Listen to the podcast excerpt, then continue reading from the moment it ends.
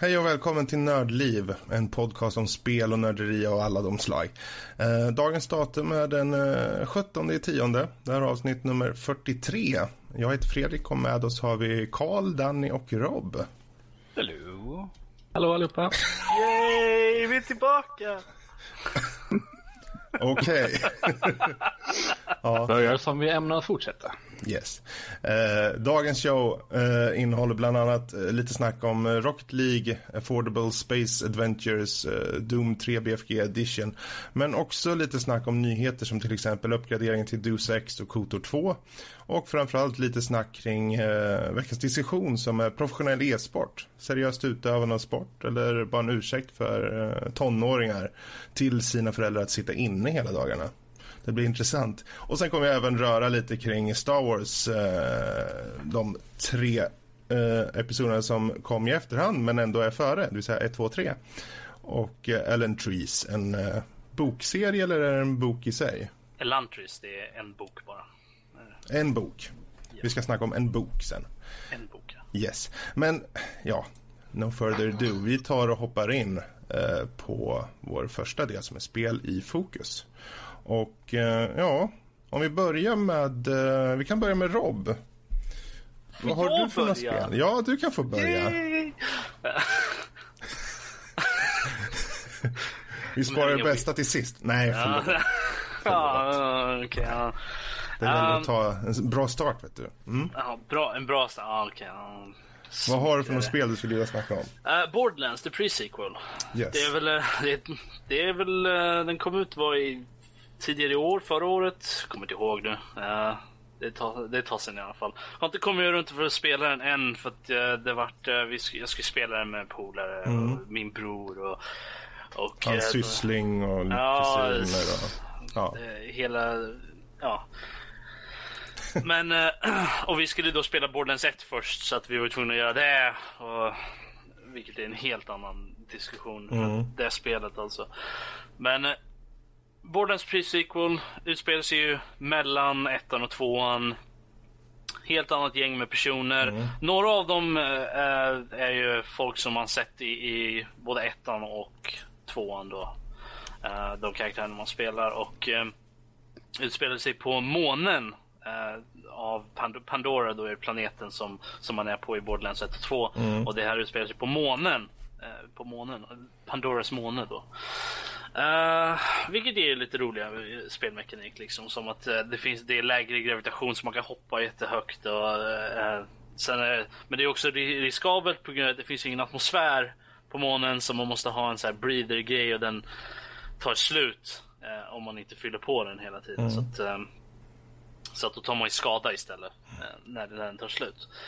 Hade du också kört Borderlands 1 och 2? Ja, ja. Mm. vi körde, jag, jag körde tvåan innan jag körde ettan och, två, ettan och pre-sequel. Mm. för att det var det som jag hade råd att köpa. Plus att mina polare körde det och det, uh, det är väldigt bra. Jag gillar det. Den har ju väldigt mycket DLC och sånt där. Och den kan man ju prata om hur mycket som helst. Mm. Det är ett väldigt långt spel och hur mycket sidequest som helst att göra. Och det, men det är roligt. Den har en lite unik humor. Uh, just ettan har inte samma typ av humor. Det är lite roligt liksom hur de gör grejerna, men, men de ampade upp det i, i tvåan och gjorde det så... Det vart nästan, det vart lite så här löjligt coolt nästan. Eh, det klassiska svår... uttrycket är löjligt ja, coolt. Men det, det, det, är svårt, det är svårt att beskriva, liksom, det är coolt ändå, fast på sam, sam, samtidigt så är det lite det det är en lite lägre level av cool, mm. så att säga, som man kan skratta åt.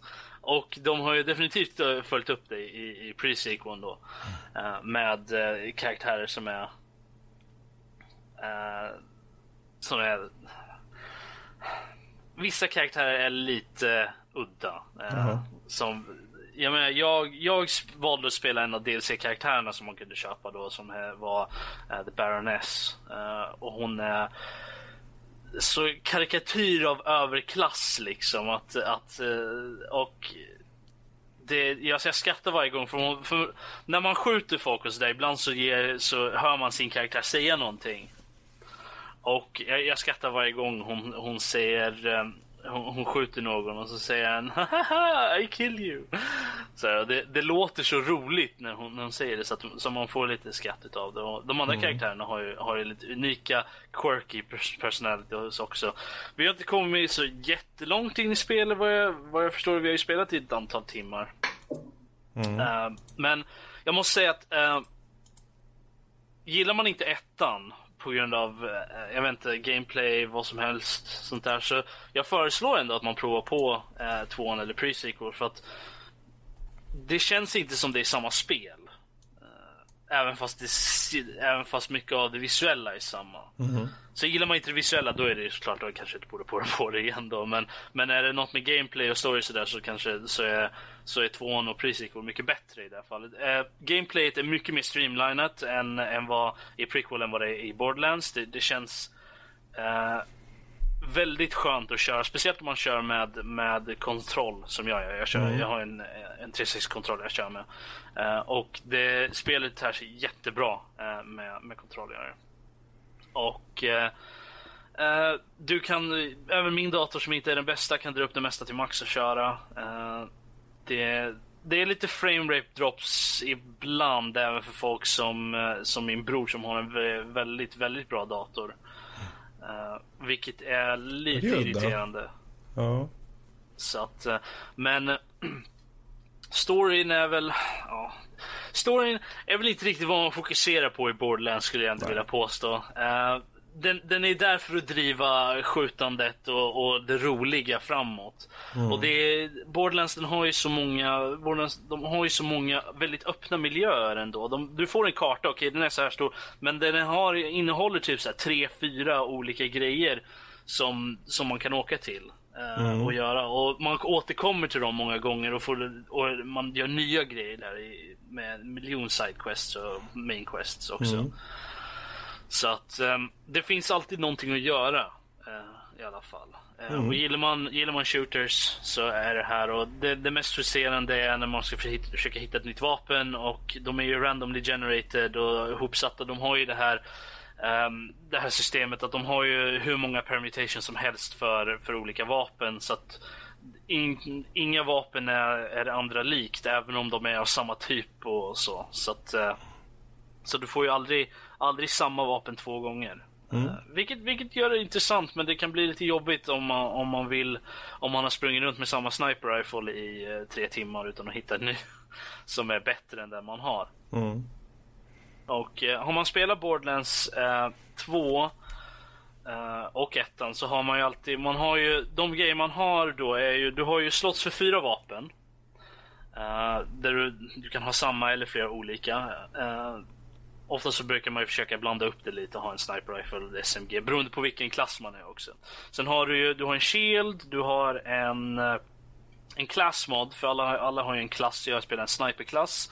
Så att, eh, och det har ju även att göra med uh, vilken karaktär man är. Jag har, så att de är ju specifika för de olika klasserna som man är och då får man Det finns olika klassmods för olika klasser också så att du, som gör olika grejer. Det finns en som, jag menar jag kan ha en som gör att eh, jag får en bonus till team healing så att, eh, eller team eh, health region. Så att, eh, och sen har, men jag kan också få de som är till exempel som ökar min sniper skill.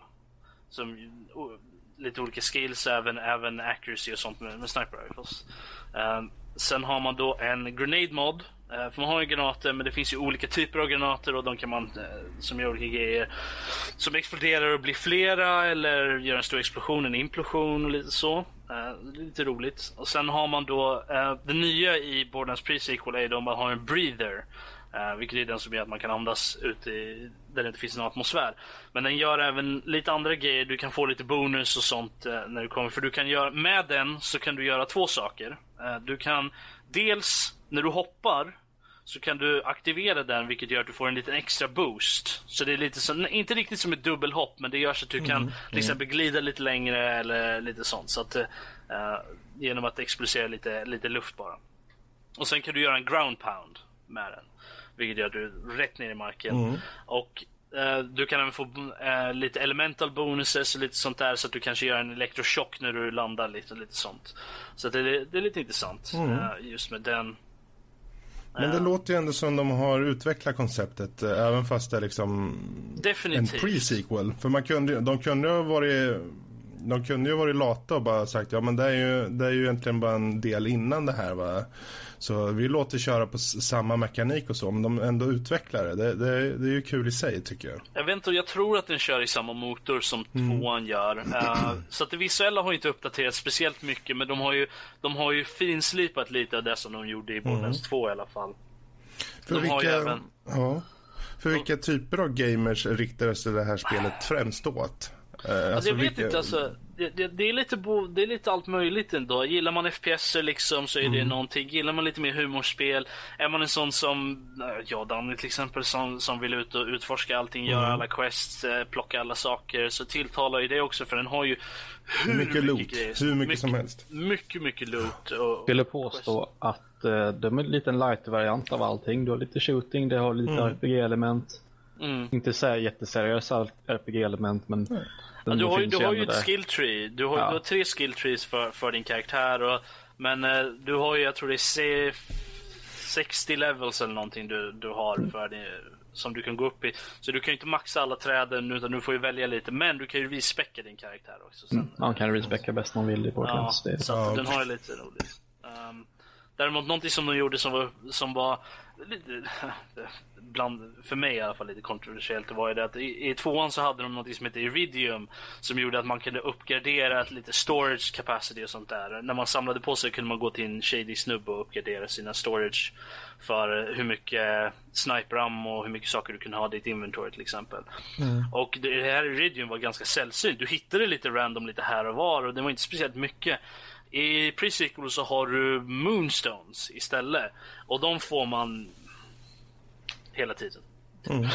Och du delar ju dem när du spelar med andra så delar ni dem också. Alltså, alla har ju sin individuella lager men när någon plockar upp något så får alla en. I så fall. Okej. Okay. Så att man delar det på det sättet. Men ja. det, så att jag måste, jag måste säga att jag rekommenderar det för de flesta människor. Är man lite casual också så är det väldigt enkelt att hoppa in och spela mm. bara fem minuter och sen hoppa ur igen. Men även om man är lite mer, och även om man är lite mer hardcore liksom så, så är det klart att man, du kan sitta och gamea i, i, i tio timmar i sträck liksom. Det är inte mm. problematiskt. Mm. Uh, så att, Sen eh, rekommenderar jag starkt att man spelar med kompisar också. För det är, det är liksom lite jag rekommenderar starkt att, att, spela det med vänner. Man kan ja. spela med upp till tre andra personer. kan ja. man göra. Mm. Så att, eh, det, och det är mycket roligare när man spelar Absolut. med andra människor. För mm. Man kan jävla så mycket med dem. Och, äh... Men där har vi i alla fall ett bra co-op-spel framförallt. Um, uh, Borderlands, the pre-sequel. Uh, med det sagt, uh, vi hoppar över till uh, norsken här va? Eller som han kallas, Danny. Du tänkte snacka lite om Doom 3, lite kort? Eller, yes, eller? Lite, ja. lite kort. Det är det som jag spelat. Jag tycker passande nu ändå vid Halloween här nu i slutet på året. Mm. Lite, lite skräckspel sådär och det här, det här spelet till skillnad från den superusla filmen så är de faktiskt demoner från helvetet ju så. Mm. Stark fördel där. Och jag, jag filmen. FPS-sektionen var ganska Vänta, vänta just nu. Ja. Ska vi titta på honom med döda ögon här nu. Med döda ögon. Men eh, vad, vad, vad, vad har du att berätta om det här då? Om man alltså jag... mot förmodan levt under en sten och aldrig känner till uh, Doom-serien. Doom. Och uh, Doom 3 då i det här fallet. Precis som de första spelen, vilka också ingår i den här, för jag har Doom 3 BFG Edition ju. Mm. Uh, och i det så ingår ettan och tvåan. Uh, lite utdaterade i visuell stil, men fortfarande jävligt kul att spela och de har ju multiplayer-stöd också ju.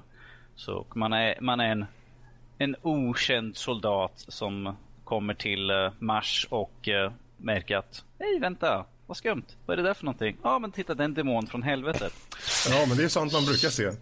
Precis, en, van, en vanlig dag på jobbet. Nej men det här är det, det, som är, det här är det som är grunden för spelet. Du är en, mm. en soldat utan ett namn som helt enkelt ska kämpa igenom alla demoniska fiender och för att rädda världen mm. eller universum. Hur du nu än vill se på det i alla fall så att man inte ja, slutar man sitta där under Satan så han bara mm, det lyder i mig. Man bara, om jag bara hade skjutit lite fler gubbar så hade vi inte kommit hit. Damn it. Precis som i verkliga livet alltså. Precis som i verkliga livet. Nej, men jag tycker det är bra. Det här är ju en uppdaterad version. Den kom ju först ut i 3.16 de äldre, äldre och uh, den här är ju en mycket uppdaterad version skulle inte förvåna mig för de helt plötsligt nu inför med Doom 4 och allt sånt där. De släpper, ja vi släpper de andra spelen också. Lite, lite uppdaterade igen och kör en pack. Varför inte? Jag menar det är det som är det, hot topic ju. Att liksom slänga in allting i en lite nyare tappning. Men att jag tycker det är kul. Det är ett, ett bra röjarspel. Det är mycket, mycket roliga vapen. Chainsaw, motorsåg är väldigt, mm. väldigt kul att springa omkring med. Jag har precis skaffat mig den här Hollow Cube tror jag den heter och den skjuter som en sån här plasmavapen eh, mer eller mindre och mm, ja, mm. spränger saker i små bitar, vilket jag tycker är rätt kul. Eh, ja. Det jag tycker är skönt med det här spelet i alla fall, till skillnad från så många andra spel. Eh, många spel har ju att de sparar vid en viss punkt. Det här är precis som gamla spel, att det är liksom quick save och du kan börja för jag, för jag vet att man kör på insane mode och allt sånt där, att man kommer dö ganska mycket. Så det är skönt att man tänker så här. Hej, Stor öppen arena liksom. Jag gör en quick save, sen kliver man in ett steg så kommer det 58 monster och spränger i små bitar. Man bara, mm, kanske borde gjort något helt annat. Bara kliva in liksom, ah, vad finns här för någonting? Ah, det är ingenting som kan ta död med död. Titta vad vacker miljö! Oh, ja, titta, titta vad vacker miljö! De här väggarna som dryper med blod, de här skallarna på de här pelarna, det finns absolut ingenting farligt. Det där skulle jag vilja ha i mitt vardagsrum.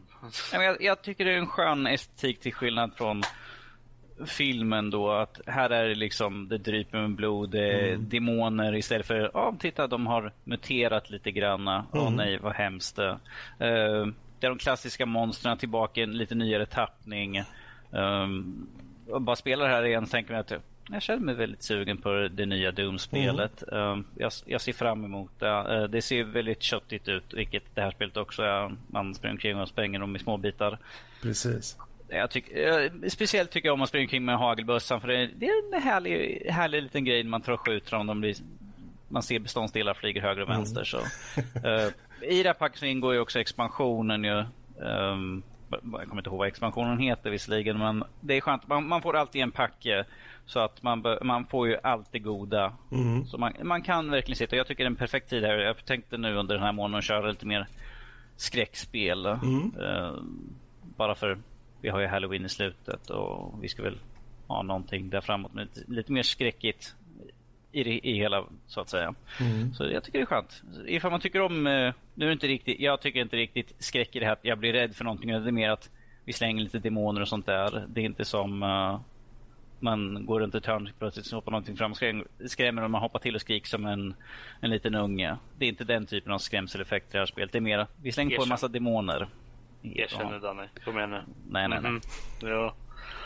Jag har, jag har en fråga. Uh, yes. Det här är det spelet, när kom, när kom det här? Var det det som kom till 2007 eller något sånt där? Var det inte det? 2004 kom det. Ja, det BFG kom 2012 men originalet är från 2004 mm. i så fall. Alltså, jag har för mig att jag kommer ihåg att folk klagade mycket på spelet. De tyckte inte det var riktigt Doom. Uh, ja, jag spelade faktiskt Doom 3 ganska nyligen något år sedan. Så, och eh, det är ju definitivt en, ja, de har ju definitivt gått ifrån formen så att säga med, eh, med, med Doom 1 och 2. Det är ju väldigt mycket mer, det är stora, mindre miljöer, det är väldigt klaustrofobiskt och det är mer fokus på, på skräck än, än öppna arenor med, eh, med monster som du ska bara kötta ihjäl. Liksom. Och det är också lite mer, du ska mer, du ska lite mer fokus på att du inte ska skjuta för mycket för att få slut på ammo och sånt där. Mm. Och grejer då. Och det också, eh, i BFG-varianten så kan du, har du en, eh, kan du ha lampan uppe samtidigt som ett vapen. Men i originalet så kunde du inte göra det. Det, var, det, fick, man lägga till en, det fick man lägga till en mod ifall man ja. körde på PC för att kunna ha. Jag körde, ju, jag körde ju på Xbox och det var ju liksom man bara, jag hoppas att det inte kommer någonting ja. att mörda med brutalt i det här mörka rummet. Hmm. Ja, man trodde ju att för när de väl, för det kom ju till PC först och sen så portade mm. de det till, eh, till konsolerna. Mm. Och eh, man hade, många tänkte ja men de, de kommer fixa det där till konsolerna, men det gjorde de inte. Det var konstigt. Det var det som blev en del backlash på när det kom 2005 till 360.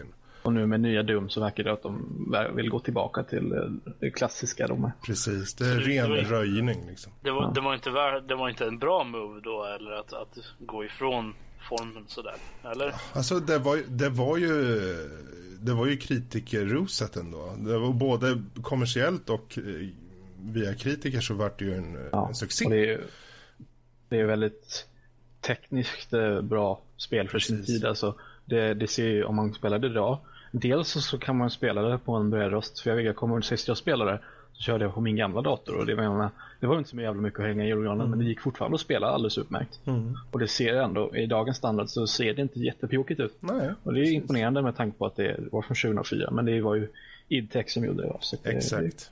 Mm. Jag, tror att de, de, jag tror nog att de, de tog en chansning där och ville ta ett annat spår och det var mm. mer genomtänkt. Jag tycker det var ett bra resultat. Och den här ja. gången så är det mer att de vill gå tillbaka till den här köttiga, slafsiga. Det är inte att de inte uppskattade att göra det spelet. Det är mest att de, de vill gärna... De har tagit en annan vändning igen. Så kanske jag, blir jag tillbaka att, till... Jag tror att det var bara de gamla dumfansen som inte, inte fick vad de ville ha. Alltså jag har, jag har aldrig haft någon sån här stor stor förtjusning av, av Doom så det är roliga spel men jag har aldrig liksom på något sätt vuxit upp med dem och det har varit med min hela barndom bla bla bla och sånt där utan Precis. jag tror det var mest att fansen inte riktigt fick det vad de ville och eh, jag spelade igenom det var ju ganska nöjd mm. ändå. Alltså, så äh, det, det alltså bortseende om man ser bort från de, de föregående då så är det ett bra spel det är bara det är inte som de gamla spelen. Ja, om, vi säger, om du inte har spelat de gamla så, så rör inte ryggen. Men för du spelar de andra och spelar igenom allting så märker du att liksom, det är lite grann som skiljer dem åt. Men att det är, jag tycker inte att det Jag har ju spelat alla spelen och jag, jag tycker, det gör inte så mycket. Tycker man om Doom så kommer man tycka om det här också. Ja. Eh, och som sagt, man får ju med eh, expansionerna Resurrection of Evil och The Lost Mission. Ju, så, eh, man, man, får mycket för pengar så att säga. Mm. Om man vill ha lite grann och slafsa en massa och eh, mörda demoner så tycker jag det är ett bra köp i alla fall. Jättebra. Jag, jag, har haft mycket, mycket roligt med de här. Plus att jag tycker det är kul också att man kan gå och hitta de här eh, PDA eh, över. Man kan få ja. backstory till de andra mar eh, Marines och sånt där. Vad, då, vad de har gjort. Det är mycket, mycket, mycket däremellan. Man får som... Man, det, man, man, får lära sig ganska mycket också. Det var faktiskt en sak som jag uppskattade med, med, med Doom, att, med Doom 3, att det var inte så mycket handhållning. Alltså mm. det kommer bitar när, när du liksom måste hitta koder till dörrar och du mm. måste gå igenom och lyssna på röstmeddelande och, och greja dona. Mm. Och jag uppskattade det på någonstans för det var liksom inte bara en pil som pekar hit ska du döda den personen och så gå vidare. Ja. Och sådär. Eller det, det, det, är inte det här, det är ingen sån här QT eller någonting sånt där skit. Det är liksom så här, åh titta, tryck eh, på e, ett thumbstick för att liksom sträcka fram handen, plocka upp med A eller något sånt där. Det är liksom du går och plockar upp, du kan lyssna igenom skiten och sen går du liksom, ah, okej, okay, men det är där, jag tror att det var där borta. Jag köttar mig igenom hela vägen dit, ska låsa upp mm. och så kanske jag får armor eller lite ammo eller sånt. Så jag tycker det är skönt. Det är liksom, allt sånt här extra gör ju att du får mer ammo eller du kan Uh, en grej är att man kan låsa upp uh, och få BFG i Laboratories, tror jag det är. Uh, som man kan få den tidigare. Man hittar det senare i spelet också. Det, det, plus det finns ju massor med hemligheter man kan gå, gå runt och hitta. Jag hittade ett på, jag är i helvetet just nu och spelar. Och där hittade jag så hittade två BFG och jag bara, oh sweet. Mer, mer att spränga saker och ting med. så jag tycker wow. det, är, det är väldigt kul spel ja. i alla fall. Jag, Robert, jag tycker att du ska spela det. det är du tycker sagt, det va? Ja, men det, om vi säger så här, det är ingen skräck, det är ett, det är ett actionspel. Om du bara tänker att byt ut demonerna till precis vad som helst. Det är, det är ett actionspel, det är spring kring, skjuta allt som rör sig mer eller mindre. Uh, mm, vi, vi, får se. Får väl, vad, vad hade du det till sa du? Det är till 360. Ja, får vi se om jag kan låna det av du, dig. Du kan låna det nästa gång du kommer över, vet du pojk. Ja, men där har ni i alla fall uh, Doom 3 BFG Edition som tips. Yes. Och med det så hoppar vi över till Karl. Och uh, du har ju både Rocket League och Affordable Space Adventures. Så jag är nyfiken ja. till att börja med på Affordable Space Adventures. Vad uh, är det? Eh, innan jag går in på Affordable Space Adventure, jag vill bara påpeka att jag har spelat mycket mer än bara CS den här veckan. Sen, mm. Eller sen sist. Jag har spelat Notera här, ni var här, ni, ni hörde det här först. Breaking news, du, stoppa pressarna. Så. Du kan få en applåd. Ja, tack. Jag har spelat inte jättemycket CS sådär faktiskt. Um, jag har spelat ja, ett spel till som, jag vet inte, vi behöver inte täcka det så mycket, men just Tack, tack. Tack så mycket. Jag vill tacka mina föräldrar för deras stöd. Nej, eh, alltså, jag har spelat på Ark också, Ark Survival Evolved. Men eh, tillbaka till eh, Affordable Space Adventure. Det är ett eh, litet, eh, kanske inte indiespel, men ett lite mindre spel till Wii U. Och vad det går ut på då är att det är ett couch co-op-spel där man styr olika delar av ett litet rymdskepp. Man ska utforska en ny värld och då funkar det så att en är pilot. Vi, I det här fallet var vi två stycken så det var jag och min mm. kompis då. Men man kan spela upp till tre stycken. Då. Och jag var piloten så jag styrde runt skeppet det här i 2D då, side-scrolling. Eh, så jag var piloten och styrde runt och sköt lite grann ibland och sen så var han liksom, vad ska man säga, teknikern eller något sånt där. Så han kan, kunde med eh, den här gamepaden då, kunde han eh, eh, hantera energin till, tillförseln till de olika motorerna. Man har till exempel så har man en bränslemotor som en elmotor. Mm. Och han kunde hantera, ja, alltså ju längre spelet går desto mer system låser man upp då. Så att det, det finns massa olika grejer man kan göra. Man kan ha olika typer av landningsfötter. Eh, som sagt då eh, bensinmotor, elektrisk motor. Och sen kan man då också ha anti-grav och stabilizers och sånt där. Mm. Och eh, man möter då små fiender i, eh, alltså spelet går ju mer ut på då när man möter fienderna så kan man scanna dem och då upptäcker man vad de reagerar på. Och vad Okej. ens eget mål är att lista ut hur man ska komma förbi dem eh, genom att då reglera de här olika systemen. Då. Så att eh, det finns egentligen tre huvudsaker som, eh, som eh, fiender reagerar på. Det är ljud, elektricitet och värme. Eh, och sen ska man då reglera de här olika sakerna för att klara av de här olika pusslerna som finns. Mm. Och det, det är egentligen det stora hela det handlar om. Alltså, eh, man, efter ett tag när man har låst upp de flesta systemen så, så kommer det upp, det blir lite mer repetitivt. Man märker den här, man börjar med ja, stenfiender, man skannar dem och så ser man, ah, okej för att ta sig igenom det här så måste vi göra så här. Och jag tycker om alltså den typen av, av pussel. För det, man får tänka till ganska ordentligt ibland att lista ut, jaha, då måste jag, okej den här fienden tycker inte om eh, värme och ljud så då slår vi på eh, elmotorn och sen så gör vi så här och sådär. Mm. Det är riktigt, eh, riktigt välskapat pusselspel faktiskt. Kul att höra. För det, alltså, det är så underrepresenterat just Wii U Ja. som vi tar upp. Så det är kul. Hur, hur pass integrerad eller vad ska man säga till fullo används gamepaden fullt ut så att säga? Och det är ja, helt fullt ut. Alltså vad han tekniken får göra, han får ju sitta med, med pennan då och så har man man, får, man har liksom en staplar så man får, man får klicka sig fram och sen så drar man upp och ner staplar. Så att han kan ge mig som pilot olika mängder av, av energi på en viss motor då, eller något sådär till exempel. Så jag får mer eller mindre fast när jag flyger. Till exempel.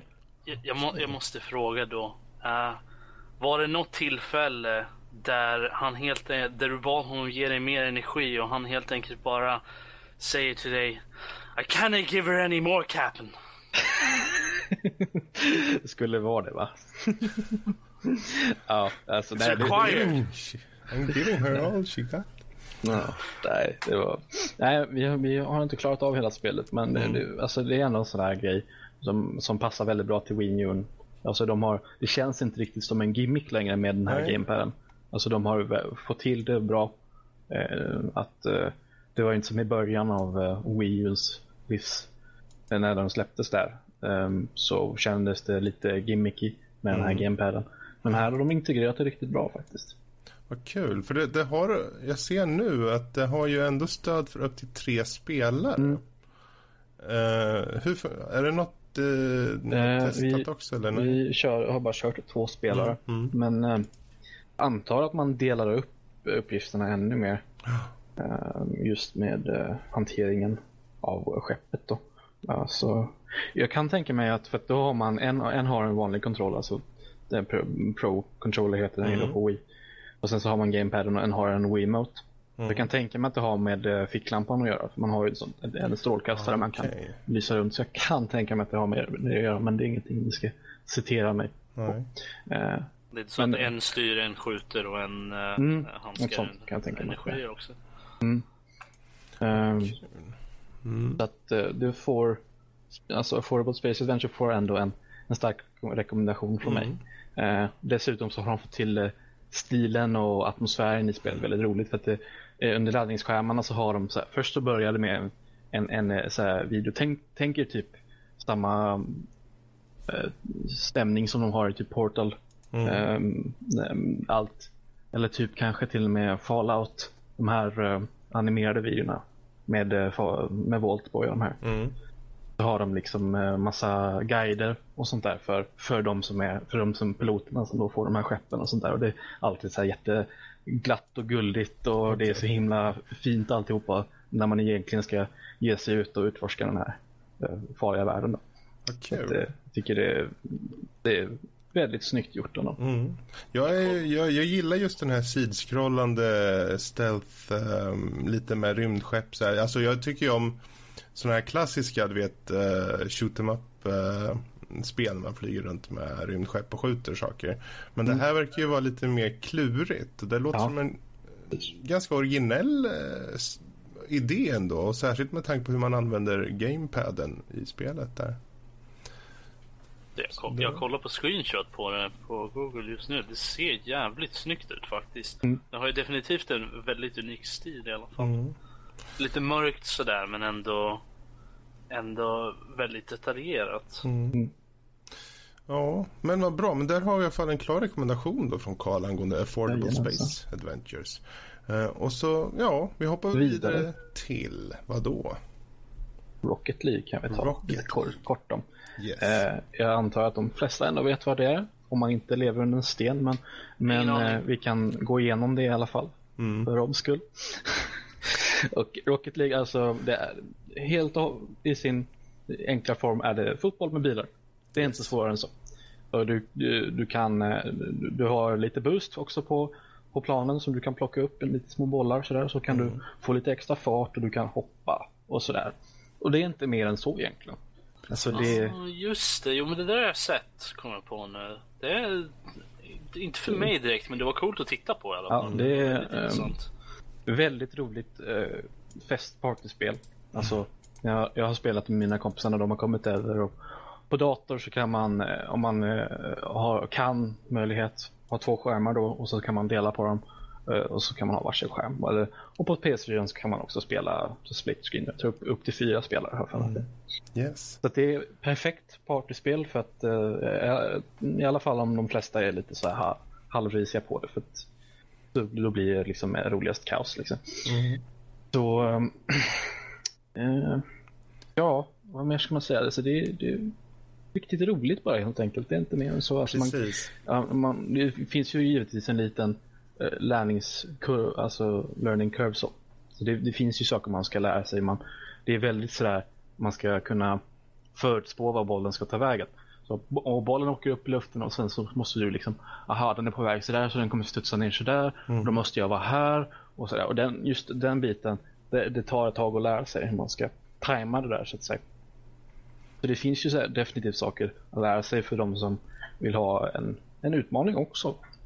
Men därför just som partyspel så är det hur bra som helst. Precis. Och det är intressant också i och med att det här kommer upp eh, i e-sportsammanhang nu. Eh, jag menar det var ju nu i september tror jag som eh, MLG, alltså Major League Gaming mm. utannonserade första säsongen på Pro Rocket League. Mm. Um, och det har varit mycket snack om det. För jag började köra det i, i somras när det släpptes och man fick det på PS4. Och ja, tänk själv, jag sitter där en snubbe som kanske inte lirar så mycket sportspel och tänker, ja, men vad är det här fotboll med radiostyrda bilar typ eller vad? Och så börjar jag köra det. Och enkelheten hookar en ganska direkt. Oavsett om du, in, om du hatar sportspel så är det här ett spel som kan passa dig. För det, det är så enkelt, det är ganska snyggt mm. och framförallt just det här med att du kan köra en mot en, två mot två, tre mot tre och fyra mot fyra. Va?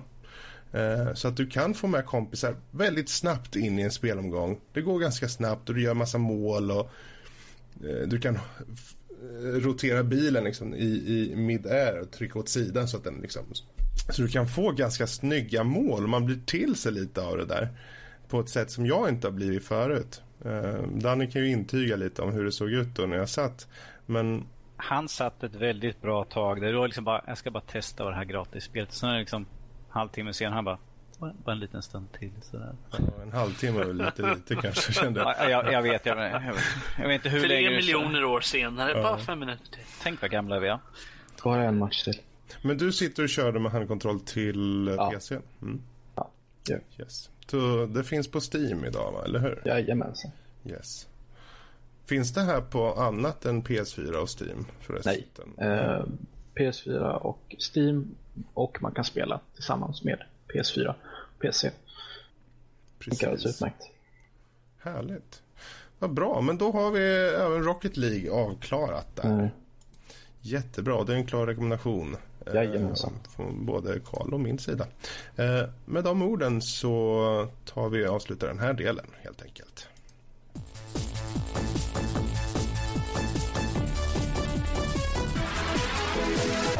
Och går över till spelnyheter där vi har lite nyheter. Vi kan ju börja med de lite uppgraderings mod patch aspekterna som vi har fått in.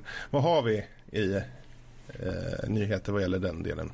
Yes, vi har ju hedliga gamla Deus Ex. Mm. Eh, första spelet då har de ju finns en uh, mod som heter Revision som nu har fått officiellt godkännande av eh, Square Enix och uh, Eidos Montreal som har gjort de nya spelen. Att de, ska, att de har släppt det nu på Steam så att man kan uppdatera och använda det. Um, och de har ju, ja, spelet är ju 15 år gammalt nu så att de har ju piffat till, till det väldigt mycket sådär. Eh, så, såklart, det kommer inte upp i dagens standard av eh, hur ett spel ska se ut. Men med tanke på hur gammalt det är så tycker jag i alla fall kul att de ger ut en uppdatering till så gammalt spel. Det är ju väldigt bra spel tycker jag fortfarande. Om, om, man tycker om, den här typ, om man tycker om den här typen av spel. Ja, alltså det är ju, ett det är ju System Shock 2. Alltså det är ju Stealth, RPG eh, i sci-fi med mycket olika eh, möjligheter till eh, hur storyn utvecklar sig. Och det var ju lite det som gjorde det så stort för sin tid. Och det ska bli intressant för du eh, Rob har ju aldrig kört det förut och du sitter med just nu så vi kanske kommer komma tillbaka till det lite längre Vi, fram. vi, vi får se om jag återvänder till spelet för att eh, jag, spelat, jag spelade typ fem minuter av... Mm. Jag, hoppar, jag tänkte, ja men skitsamma, det är liksom... Jag hoppar in i spelet bara liksom. Och... Eh, alltså det första som slog mig egentligen var det att du får liksom ingen introduktion. Själva introduktionen är massor med ljudlösa bilder eller så här, skro- shots bara och grejer. Lite som man skulle ha i en film eller något sånt där. Och jag har absolut ingen aning vad som pågår. Eh, det är bara folk som står och pratar men man hör ingenting. Och det är liksom folk som står och tittar på grejer liksom så här. Och så många sweepande kameramoves som är typ det där bara.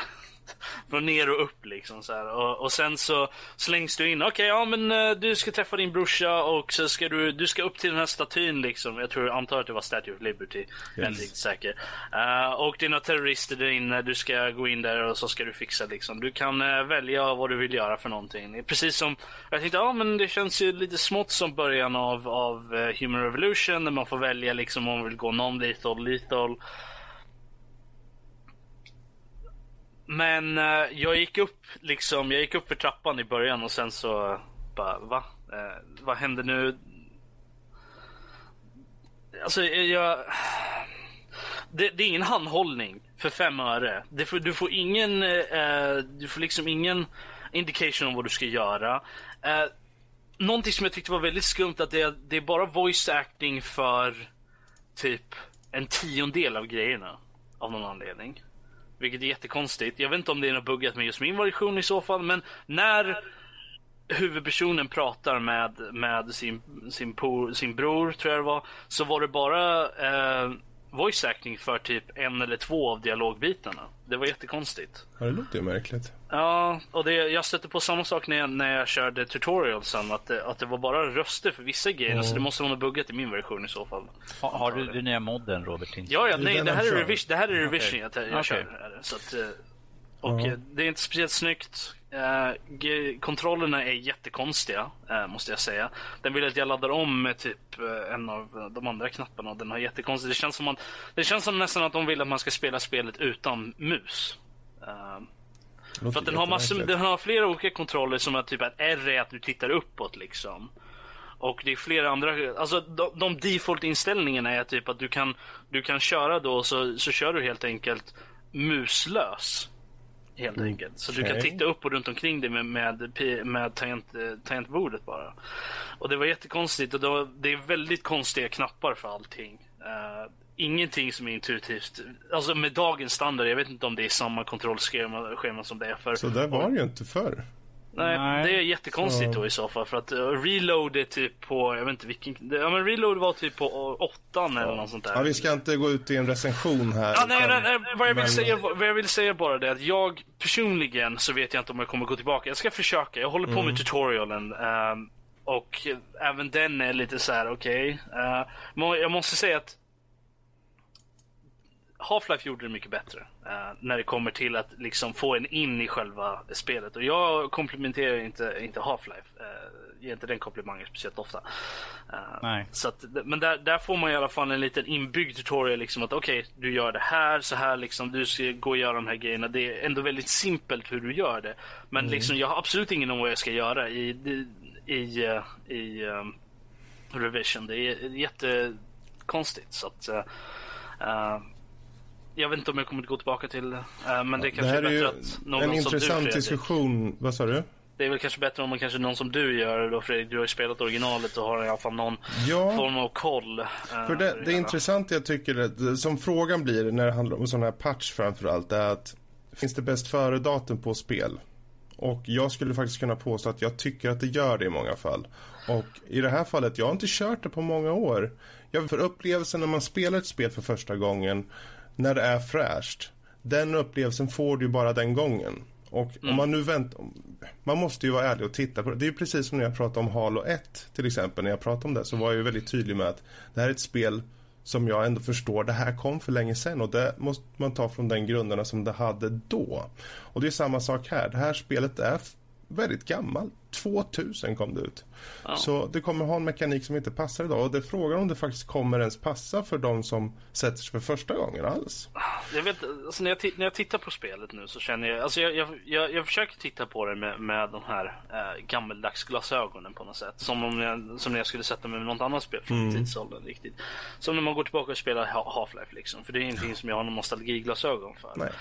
Eh, och jag måste nästan säga att graf grafikmässigt spelar det inte så stor roll för mig. För att det, det är liksom, okej det är daterat även om det är lite uppdaterat liksom så här. Eh, men själva kontrollerna, allt sånt där känns inte bra. Uh, interface, inte bra. Eh, jag, jag kan inte... det- Man lär, ju, man, man lär sig det, gör man ju, när man spelar. Men när man bara spelar en liten stund så här, det, det känns jättekonstigt. Gör det. Eh, jag har inte spelat något spel från den tidsåldern som har varit så pass icke-intuitivt, så att säga. Mm. Ja, det låter märkligt för kontrollerna har de i så fall ändrat. Ja, Men eh, men- ja, Eh, i alla fall vad, vad gäller Revision och uh, Deus Ex Revision då. eh, godkänt av Square och det är kul att de ändå låter sätta sin prägel på någonting som är så pass gammalt. Men det kan ju också vara just med tanke på det kommande Deus Ex nu till vårkanten ett smart drag att faktiskt eh, fokusera lite på det gamla som ligger där och kanske försöka få ur någon extra slant ur det. Men eh, den nyheten eh, låter vi eh, ligga kvar där och så går vi vidare. Det fanns ju en liknande nyhet på Kotor. Yes, Star Wars Knights of the Old Republic 2 får en till eh, patch nu efter så lång tid här igen. Eh, förra patchen släpptes i juni eller juli tror jag det var. Någonstans där. Tidigare i år och nu har, kommer de en till patch som eh, uppdaterar en massa igen. Eh, Nu kommer inte jag ihåg när Kotor 2 kom ut. Det är typ 2000, eh, på- 2003 eller något Ja. där tror jag. För det, den kom ju till original Xbox. Gjorde den ju. Ja, och här har de ju massvis med nya, eh, nya uppdateringar och eh, fixningar och sånt som från förra patchen då. Och det är ju samma sak där. Jag tycker, jag tycker det är kul, även fast det är så gammalt spel, att de kommer och patchar till lite granna. En, en, del, en del spel, äldre spel som man tänker här, jag skulle spela men jag vet att de här grejerna är lite wonky och det där är inte så bra i spelet. eh, Så man tänker så här, oh, de kunde bara göra en liten fix på det där. Men att, eh, de flesta spel kommer inte komma någon ny patch eller något sånt där ifall inte någon fan-made patch eller något sånt där. Jag tycker det är kul att de kommer med, faktiskt kommer och ger ut en stora. Eh, och är som, De har ju... ehm, jag ser här att det kom ut i december 2004. Men uh, um, någonting som var lite intressant med just uh, patchen till den, den som kom, jag tror det är den, den patchen som kom i, i somras, var ju det att de, de eh, fixade ju och restorade massa av det content som vart uh, cut helt enkelt mm. från spelet. Det låg um, kvar i källkoderna ju så. Ja, det, det, det låg kvar och så, men jag, jag, är inte riktigt säker på vem det är som patchar det, för jag tror inte det är Obsidian som gör det. Uh, jag kommer inte ihåg vad jag läste. Det var ju Obsidian, som, Obsidian Entertainment som mm. gjorde Kotor 2, uh, eh, inte Bioware. Uh, men jag, om jag minns rätt så vart de, de vart rekommenderade av Bioware för att göra en 2. Så att, det var ju någon form av grej där. Men det är någon, de som gör patchen har ju alltså restorat massor av, uh, av uh, content då som, som uh, mm. inte var med. Och tydligen är det grejer som, som gör att storyn och allt sånt där flyter på bättre och sånt där. Så det, jag ska väl någon gång gå och sätta mig och spela det. Mm. Igen, för jag äger ju till, till PC. Så att... Det här just med att det kommer de här patcherna eller uppgraderingarna av de här gamla spelen är ju ändå ett, tecken i sig tycker jag att de nu faktiskt Eh, förvalta de äldre spelen mer, känns det som. Och sen med tanke på hur faktiskt GOG har sin egen framgång så är det ju tydligt tänka på att de gamla spelen uh, har sin plats fortfarande. Um, men bra, vi fortsätter och så har vi en nyhet om EA va? Yes. EA i, det var en, en ganska nyligen en intervju med Patrik Södlund som är chef för EA. Mm. Uh, gick ut och sa att han att de har ju inte så många actionspel. Vet jag att EA är inte det största på det och de säger att de vill ge ut ett actionspel i stil med eh, ja, GTA helt enkelt. Ett stort mm. öppet AAA öppen värld-spel och uh, sure, det är väl kul ifall de vill försöka på men jag tänker mest att behöver vi fler sådana här jätteenorma AAA-spel egentligen, actionspel. Behöver vi fler spel från EA? Alltså ja. EA är EA, man kan ju tycka vad de vill men att de... De, de, ja, de ligger ju bakom Dragon Age och det jo, finns jag en vet men... Det... Och eh, riktningen som de har nu sen Patrik eh, Söderlund tog över där var ju att de, han, det blir mer personlig prägel som han försöker att nå ut via spelen som släpps. Och mm. eh, jag tror det här är bara ett, de slänger ut den här frågan, eller den här i intervjun. Och det är ganska lämpligt för dem att känna efter också vad responsen blir tror jag. Eh, sen om det var liksom kalkylerat från deras sida eller inte, det vet jag inte. Men eh, jag tycker mig ändå se att de, om, om det är någon som kan lägga ner mycket pengar för att få fram ett nytt riktigt skönt spel, gärna ett nytt IP, varför inte EA? De är ju nu på väg att vilja förnya sig och så vad det verkar mm. som. Jag, jag, tänker, jag tänker först och främst EA. Uh, Origin. Nej tack. Ja.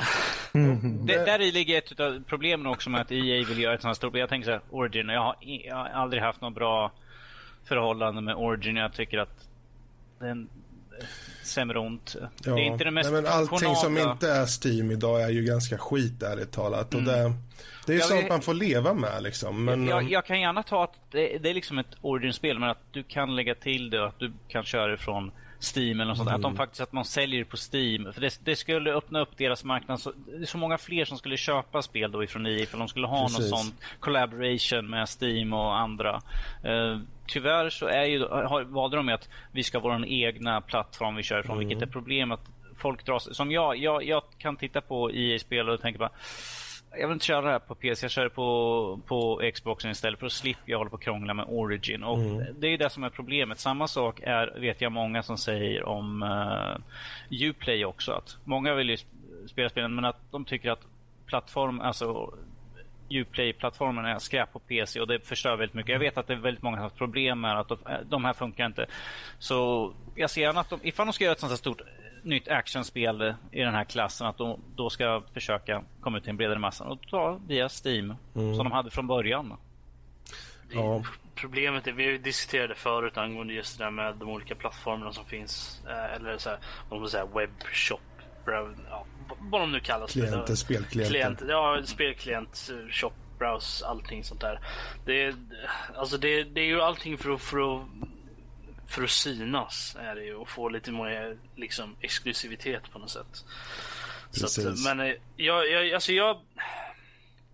Alltså jag har aldrig spelat något av GTA-spelen har jag inte. Så att jag, jag kan inte, jag tittar på dem. Men om du säger så här, har du kört Assassin's Creed? Det är ju den ja. typen de är ute efter. Jo, liksom, men det är det, det är det jag vet. Men jag håller med Danny lite där att behöver vi verkligen ett nytt Liksom. Behöver vi ett sånt? Alltså min, min grej är att behöver vi ett sånt här enormt öppen värld, alla GTA. Jag tar gärna ett, ett mindre spel, ett mer fokuserat Jo, jo. spel på vad man gör. För Jo, jag, det är jag jag, menar, är så liksom. trött på de här... eh, För att problemet är att det här är för min personliga del att när jag spelar spel, jag vill gå runt, jag kollar på allting och då tar det en evinnerlighet. Det är därför inte jag har till exempel spelat sådana här spel som eh, eh, Dra- eh, inte Sk- Skyrim de här spelen för att jag skulle aldrig bli klar med de spelen. Det är samma sak med Dragon Age vilket jag har slutat spela för att jag går runt och gör allting annat för att till, och då till slut blir det så här att jag inte orkar gå omkring överallt. Utan jag vill, ha- är jag vill ha ett spel som är mer För förra veckan på. när vi hade snacket om Cyberpunk 2077 där var frågan också när blir det en gräns för när spel är för stor, stora då eh, sa ni inte riktigt så här. Nej, men Utan- det redan är ett jag, spel som jag är... tror att om, nu säger inte han att, han ska, att de ska göra utan de bara Nej. slängt ut att de, om de skulle göra så vore det intressant att göra en GTA-liknande jag kan tycka att eller en open world och det, med de resurser de har vore det jätteintressant att se om de kan få fram, ge dem fyra år, ta fram ett bra spel för vi som eh, konsumenter kommer ju avgöra om det här kommer bli bra eller inte. Jag säga, köper man, köper man det så, så köper man det liksom. Kan, kan de göra det så att det inte känns, alltså att det är stort men inte känns stort. Jag vet inte om det makes sense liksom. Att, alltså, vad jag menar är att, att, att det, är, det är fokuserat men du ändå har Precis. möjligheten att gå ut och, och, och utforska liksom. Så att det, det är väl lite, om man jämför vad jag hörde om Morrowind liksom. Du kan klara Morrowind på typ fem minuter. Kan du göra. Eh, liksom, du, kan, du kan göra, det finns liksom sätt du kan klara igenom spelet på, på fem minuter, alltså main storyn liksom. Allting annat är ju bara sidequest liksom. Du, om du vill hitta det så finns det där. Men du behöver det inte. Och det är, det är lite problematiskt när det kommer till folk som, som Danny. Ja, vi vill gå runt och kolla på allting, vi vill hitta allting, sö- söka igenom grejer, utforska, springa runt liksom. Men så länge main storyn och allt sånt där är lite mer fokuserat. För vad jag sett från till exempel GTA och sånt där, jag har kollat mycket på GTA 5 videos nu för tiden, eh, bara för att det är roligt att titta på. Och där verkar det ju vara så liksom att du är överallt. Du, du ska verkligen, de- vill verkligen utnyttja alltså minsta procental av, av kartan de har skapat i, i main storyn liksom. Sen är det såklart vissa ställen man aldrig, man aldrig går till men det är ändå så att de försöker få dig att, att besöka alla ställen på kartan flera gånger för att liksom få som, ungefär som en ursäkt för att ha byggt en så stor karta. Jag ser hellre att det är något lite mer fokuserat men att det finns andra grejer som tar dig ut till, till de större bitarna. Uh, och sen så, så länge, och som jag sagt förut, så länge det är en bra story. Jag, jag, jag säger så här. Eh, uh, EA, de är, de är stora i marknaden. Uh, de har mycket resurser. De, de är ju en, en kraft. De kan ju faktiskt mäta sig med, med, med de andra ifall de vill. Och de, jag vill helst se att de tar den potential de har och försöker göra någonting i alla fall. Eh, och förhoppningsvis inte låta de här kostymsnubbarna bestämma och liksom försöka pusha ut ett spel så snabbt som möjligt. Liksom, ah, ni får tre år för vi vet att eh, spel behöver lite längre tid. Så får vi inte de här clusterfuck som vi har haft på sista tiden. Och eh, jag tycker att nu när Patrik Söderlund ändå sitter i ledningen där han, han är liksom han har liksom sista ordet mer eller mindre. Att, och vi vet att han vill ju få ut spel där spelarna eh, uppskattar och får ut någonting istället för att liksom bara att inte folk bara kommer och de vill bara suga pengar ur oss och "Åh, bu, bu, bu, bu, utan att för att, eh, jag, vad, jag, först- vad jag läst om honom i alla fall, att han vill att folk ska njuta av spelen. Så att jag hoppas ju att han gör sin röst hörd där som högsta höns. Det säger liksom, ta fem år. Här är liksom vad, vad vi vill ha. Vi vill ha den här typen. De har sagt Assassin's Creed, Batman, Grand Theft, Grand Theft Auto, eh, det stuket. Eh, Arbeta på det, liksom, kom tillbaka, så ser vi vad vi har. Och så ska vi se hur lång tid vi behöver liksom, så att det inte blir en press. Att liksom, ni, ni får två, tre år och då ska det vara klart. Om det inte är så släpper vi i alla fall. Så får vi patcha efteråt. whoop de do. Och Se, se bara på Bioware hur mycket de fick tid. Jag menar, de fick ju upp, de, han åkte ju ut till dem personligen och satt med dem och sa det till dem. Nej, jag tycker ni ska ta mer tid. Så fick de ett år till. Eh, så det, man kan tycka vad man vill om EA. Det, de har ju den här stämpeln och jag tror att om tio år när varenda unge sitter där med 50 spel på Origin och 50 på Uplay och massa på Steam så kanske det blir, det är vi som växer upp och se, måste dras med just de här förändringarna som är så jobbiga liksom. Varför ska vi ha flera olika? Ja, det blir en standard sen. Så jag, jag tror, jag, jag, jag ska säga så här att, att kan de göra ett bra spel, så ett, ett bra sånt här open world-spel som, som gör, så kan jag tänka mig att det, det kan nog reparera mycket av eh, vad ska man säga, det, det, negativa som har byggts upp runt EA. Uh, att kan de få ut, eller i alla fall, om de kan bygga ett spel, förhoppningsvis flera spel, som är bra och inte utpushade i förväg, som är bra i start, vid launch, det går att spela liksom och mm. att de fortsätter supporta det. Det inte känns som de faktiskt försöker suga själen ur eh, plånböckerna från, från så. Är det där du har själen? Ja, nu, nu, nu, nu, nu är jag sån här. Uh, vi tre har sagt. Karl, uh, vad tycker du? Ja ja. Eh, om vi bara tar en korta fråga. Vill du se EA försöka ge sig på den här typen av spel? Ja, eh, ja gärna. Visst, kör hårt. Alltså, Ja, problemet med EA-spel är att de, är, de har massa konstiga eh, tankar om microtransactions. Och att det ska vara på Origin och att det ska vara eh, massa förhandsbokningstjafs med massa eh, limited edition och ultimate edition och, och sådär. Och de, alltid så har de i sina, de tar bort vissa funktioner i sina spel. Som nu med, med Battlefront så har de inte voice over IP i spelet. Mm. Så man kan inte prata med varandra i spelet. Liksom. Uh, men visst, kör hårt. Uh, man, alltså, jag har alltid velat ge dem en chans till. Visst. Mm. Alltså, det är ju bara att låta bli att köpa skiten när det kommer Precis, ut. precis. Ja. Där har vi, det är ju det egentligen i slutändan att uh, vi som eh, konsumenter, vi har, vi har ju valet. Vi kan ju helt enkelt bara säga nej, jag vill inte ge dem, jag vill, jag vill inte ha det här spelet upp. Bara köp det inte. De är Battlefront nu, även om uh, betan verkade, verkade bra så tänker jag inte köpa någonting förrän det har, det har kommit ut och det har fått eh, någon månad på sig att mogna. Liksom alla har fått en bra uppfattning om hur bra spelet är. Du, du, menar tills de har patchat skiten ur och ja, det faktiskt fungerar? Eller tills servrarna faktiskt funkar. Ja, ja, ja, precis. Spelen kanske är patch, klart liksom. Det, det, var inte så mycket problem i själva spelet när jag körde Nej. betan. Men servrarna bävar man inför. Ska de pallat? Ja, de fick ju starta, de fick ju, i det här fallet fick de öppna upp en, en hel drös med fler servrar. De säger att ah, det är för att det är så många som vill testa. Jag tror att de, de kände på trycket att de bara, vi måste ha lite fler servrar helt enkelt. Men det är ju det som betan är till för också. Mm. Att, för att hitta, men, liksom. men nu är vi inne på ett helt annat ämne yes. där nu. Ta sista nyheten nu så går vi vidare. Yes. Payday 2 Community.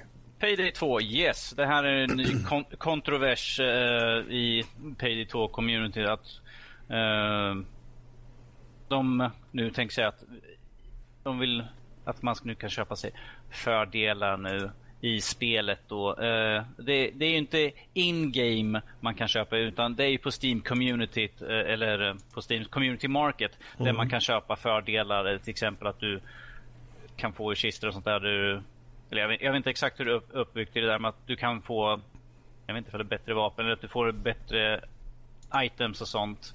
Uh, lite perks och sånt där och vilket ja, ska vi se hur jag kan uttalas. Almir Listo som är, han är producent för Overkill som sa då att nej, nej, vi kommer aldrig ha något sånt. Vi kommer aldrig att du kan kunna köpa fördelar, att du är liksom pay to win i det här spelet för mm. två år sedan. Eh, vilket nu har gått, gått tillbaka på vad de sagt. Men att personligen, jag är inte förvånad för det här är ju det som är egentligen det att de flesta spel går till till slut. Att nej, nej, såklart vi inte kommer ha det. Eh, och sen efter ett tag så var det vi behöver tjäna lite mer pengar. Vi kan göra det här. Eh, personligen det här är min personliga. Jag ser inget, inget, inget problem med det här faktiskt i det här spelet för att det här är inget PVP. Utan det här är PVE. Det, du spelar fyra kompisar spelar ihop så att So what? Det är ett co-op-spel. Mm. Eh, du, du, spelar inte mot typ 30 andra personer och liksom, ah men titta vad jag har köpt. Eh, ni andra har inte en chans för att jag har lagt ut massor med pengar på det här spelet och köpt mig bonuslull vid sidan av sådär så att jag kan mörda er med ett skott. Det, det här är inte den typen av spel. Så egentligen ser jag inte liksom vad det stora problemet är. Nu kan, nu, om, om, om ni tycker att jag, jag håller med dig där faktiskt. Er. Jag håller med dig. Det, det tänkte jag inte riktigt på. För det, mm. Många tänker när de ser det, bara, ah, nu ska de bara tjäna pengar sådär. Ah. Men allting handlar om vilken typ av spel det är. Jag menar, hade det varit i, i Battlefield, då skulle ju folk, då skulle ju folk på riktigt har skjutit varandra snarare. Mer eller um, mindre, ja ju. Nej men som sagt, som det är ju det är bara ett co-spel så det här är ju mer att de, ifall, du spel, ifall du har tre stycken andra som du alltid spelar med så är det mer vem ser mest bling ut. Mm. Eh, bling väldigt löst ut. Vem har den bästa armor och vem har den bästa så, sånt. Det, det, sånt tycker jag, då är det liksom... Ifall jag, jag brukar spela mest med Fredrik utav oss här ju. Eh, vi har ju spelat Payday ihop och jag spelar med Robert också ju. Men jag tror inte någon skulle sitta och titta så här. Wow, vilken, vilken cool uh, ny item Fredrik eller Rob har. Vad jag är avundsjuk. Ja, gud, de har verkligen pay to win här nu de där. Så Utan det är mer så här. Ja, ah, du har köpt någonting slängt ut pengar i onödan. Ja, ja. Okej. Så, sen, sen, antar jag också att vi snackar inte vapen som ett skott de är döda liksom. För nej, nej, utan det, det, här, det, här, det här är ju mer att du, du har bättre accuracy och allt sånt där. De, den där typen av, mm. eh, kanske nya masker och allt sånt där. Eh, jag har inte exakt koll på vad, vad det kommer vara för någon föremål som ska sälja, men att hade det varit PVP, klart, hade det varit vilket sånt där Battlefield och sånt, då hade jag förstått att folk hade varit up in arms över hela. Men eh, för Payday 2, det... Nej, det, jag, ser, jag ser inte riktigt, riktigt det stora. Uh, men det här är ju som sagt, det är min, som, det här är min syn på det här spelet. Jag, jag ser att vill, vill, folk betala för texten, det, det, gör, det, det, jag tycker det är lite samma grej som typ CSGO här. Liksom, du köper i skins eller något sånt där. Jag tänker att... Och det, det, det är samma, det, det, för mig är det samma sak där. Det är mm. hugget som stucket. Det är liksom för ens personliga preferenser där. Ja, två saker. För yes. Det här. Det, jag, jag kan vänta, se... vänta, vänta, jag ska bara klicka över så jag ser i... Ja, okej. Okay. Yes. Nu kan, nu kan jag kolla på det med att du... Nu, ja, ja. Nej, men alltså. Det är lite tvåfalt för mig i alla fall. Det här för. Nu är det ganska, nu är det i stort sett nästan ett år sedan jag spelade Payday 2. Ja, nu ska vi fortsätta. Det, det är av lite olika anledningar, men uh, själva grejen är ju det att när du spelar själv med andra, alltså när du hoppar in i spelet bara och inte har andra människor du, du direkt kan spela med så matchas du upp med andra människor mm. som är runt din level liksom sånt där, precis som i stort sett alla spel. Uh, nu spelar multiplayer. Det är ju där som problemet ligger, är ju det att det är möjligt att du matchas med folk som har de, de här moddarna då. Och ja, ni ska ju arbeta tillsammans och det är så det funkar liksom. Och det är så här, men man får ju faktiskt mer XP och så eh, beroende på hur bra man själv för sig under den här eh, spelsessionen så att säga. Och eh, då är det risken att det blir obalanserat beroende på vilken level man är och beroende på vilka de här pay eh, mods då som man har in, inlagda. Um, och det, är väl, det känns som en väldigt liten eh, issue, men när man väl sitter där och, och de andra tar headshot efter headshot. Ja, det kanske inte är, eh, någon som ger en, eh, ger en insta-kills och sådana grejer. Men om den förbättrar accuracy på ett sånt bra sätt att, det, att du kan liksom, att du faktiskt eh, är mycket, har bättre accuracy än vad, med, vad andra personer på din samma level har. Eh, så blir det ju lite av ett problem för man känner sig inte jämställd med dem man spelar med. Då. Eh, även om man spelar har olika roller då. Och sen, och det, det är väl mest den in-game versionen av, av vad, vad, jag tycker om det här liksom. Men sen samtidigt så är det ju så att det så sa de ju eh, att vi ska inte ha något sånt här.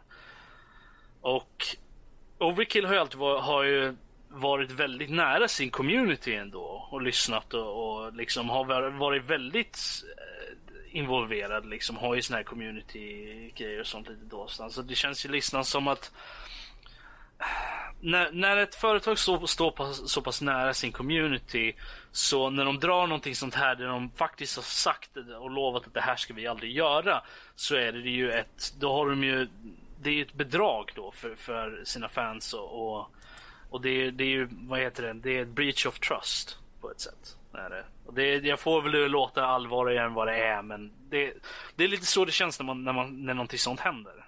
Uh, och det är det att man får ju lite svårt att lita på företag uh, då, om, om, om det är så här de, de ter sig helt enkelt. Men uh, det är bara vad jag tycker om det. Vi ser om jag spelar med folk. De, de har bättre gear och sånt där. Vi vinner betydligt lättare. Jo, jo, men du får ju mindre XP. Ja, ja, men om, om vi säger så här. I ett sånt spel, eh, för min del, för, för lite mindre XP. Ifall vi klarar av spel, ifall vi klarar av banor och sånt, då är jag nöjd. Då har de, ni ju vunnit. Precis. Jag vet inte, de få som faktiskt har sett på din kanal Robert och sett oss spela där förstår mycket väl att jag är, jag är bara nöjd ifall vi klarar av banan. Så. Jo, jo. Jag, jag, tror vi har, jag, jag, tror vi har fyra, fyra, fyra stycken Let's Play där vi inte, där vi inte tar igenom första banan ens. Tre.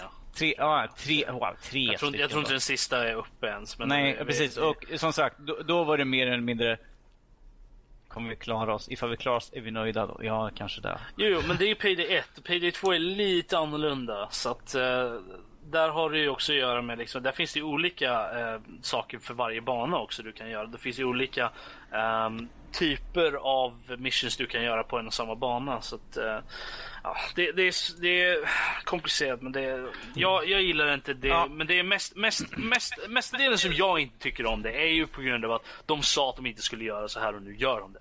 Min, min, personliga, tank, min personliga tanke på det är att uh, i mitt fall så har jag absolut inga som helst förväntningar att, att det, det, det är företag vi pratar om företag är ute efter en sak, det är att tjäna pengar. Och jag har sagt för pengar styr. Så ifall de kan se ett sätt att få in extra pengar. Nu fick jag med den igen, jag ska försöka varenda avsnitt ifall jag kan få in den. Men om vi tar... Så vi, vi behöver en counter. Så vi bara måste gå upp varje gång. Ja, jag ska fixa en counter. Precis. Ah, ja, men om vi går tillbaka till att eh, så oberoende vilket företag, även om det är något företag som jag älskar eller något sånt där, så, så räknar jag mer eller mindre ifall de ser en öppning liksom att ja, men ifall vi tar in det här så kan vi tjäna lite pengar. Alltså, så, det kommer inte förvåna mig för fem öre och eh, jag har ju liksom som sagt Ja, det är klart. De är vinstdrivande. Precis. Så. Även om de säger att vi kommer aldrig så finns det alltid den där dagen de bara uh, vad ska vi göra med det här spelet? Det, det, liksom, det drar inte in några pengar längre. Så där, vad ska vi göra? Folk spelar fortfarande spelet men vi tjänar inga pengar på det. Mikrotransaktioner? Mm. Okej, okay, fine, fine, fine. fine.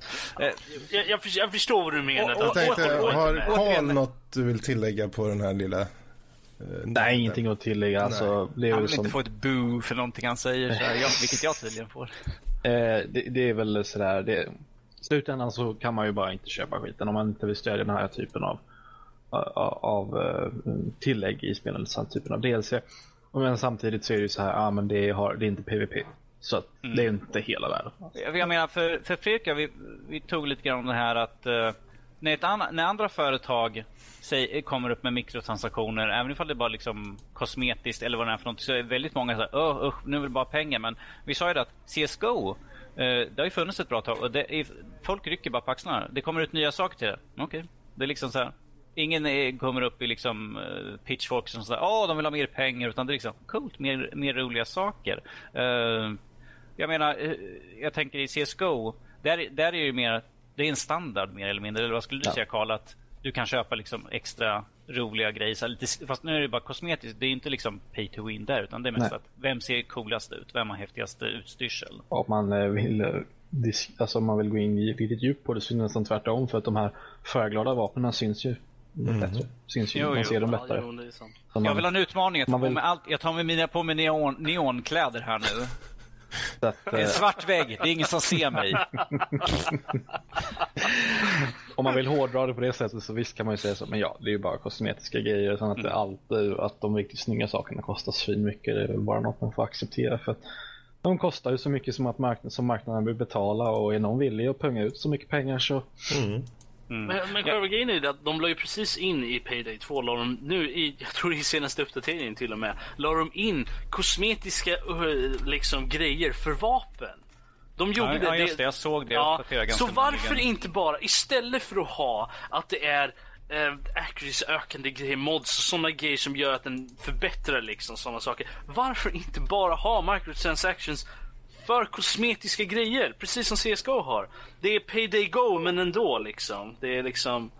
För, för att saker som ger buffs och sånt kommer ju sälja bättre i så fall i det typen av spelet. Ja, nej, jag, jag, jag, förväntar mig inte mycket från, från företag, jag är inte, precis som du säger. Men ja, de kommer säkert lägga in sånt. Men jag blir irriterad när folk går tillbaka Pengar styr. Ja, Danne, jag vet, men vad jag säger är det att jag bryr mig inte så mycket när det, är, när det är företag som inte har sagt någonting innan. Men när de, har gått till, när de går tillbaka på sitt ord, det är då jag blir arg. Så mm. det, det, är då jag känner, känner mig besviken. Liksom.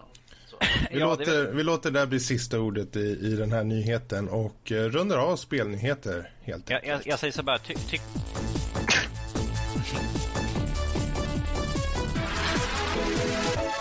Och med den lilla tvungna övergången innan vi gör det där till en heltimmas diskussion.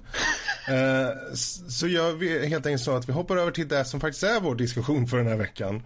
Eh, vilket är eh, angående e-sport. Och det är professionell e-sport. Är det ett seriöst utövande av en sport? Eller är det bara en ursäkt från eh, tonåringar till sina föräldrar att sitta inne hela dagarna? Det var ursäkt. Vad skit. Karl, vad känner du rent spontant? Um, oh, det är så svår fråga för jag tittar ju ändå på mycket e-sport. Mm. Jag har till och med installerat en sån där liten plugin i Chrome som säger Åh, oh, nu spelar det här laget mot det här laget. Vill du Ah, kolla? okej. Och ja, det vill jag. Karl kolla. sitter hemma i mamma och pappas källare och tittar på e-sport istället för att spela spel själv. Jag bor faktiskt inte i en källare längre ska vi veta. Längre, längre. Längre, längre åt år där. Alltså, jag tror att vi är i någon slags tillväxt. Alltså, E-sport e-sport som karriär har fortfarande en mycket växtverk så att säga. Alltså det är bara de extremt duktiga spelarna som kan ha det som ett heltidsarbete. Alltså vi pratar kanske, om, om man säger på, jag kan bara prata för CSGO-scenen, alltså det är säkert, kan säkert lite bättre för de som spelar League of Legends eller Dota 2 då. Men i CS, det är typ, jag skulle säga att det är bara topp 10-lagen i världen som, som skulle kunna eh, spela CSGO på heltid och eh, inte ha ett, eh, ett jobb vid sidan om.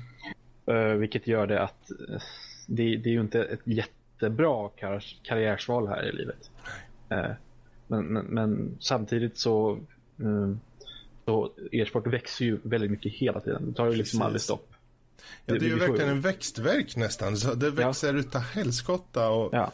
Man kan ju tycka det om man tittar på de spel som är no norm på många sätt. Du har ju CS, du har Starcraft eh, och eh, jag vet inte, kör man Team Fortress? Ja, Dota såklart. Vi har ju Moba-spelen. Mm. eh, Och har framförallt. på, på en till viss grad också. Mm. Eh, Men Mm. finns, det, finns det en utvecklingsmöjlighet? För det känns som att vi får in, det kommer in spel, som vi snackade till exempel förut om Rocket League. Eh, Det kommer in spel som, som fastnar på tapeten ett tag, mer som trender.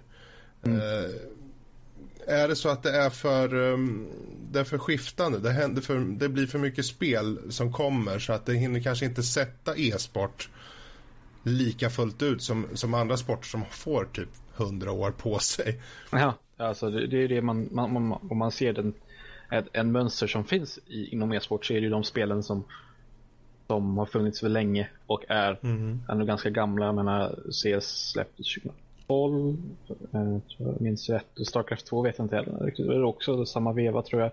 Så alla de här spelen har ju funnits länge. De uppdateras ju hela tiden. Men de finns ändå länge vilket gör att man, kan, man kan lära sig dem på ett, på ett helt annat sätt än, än.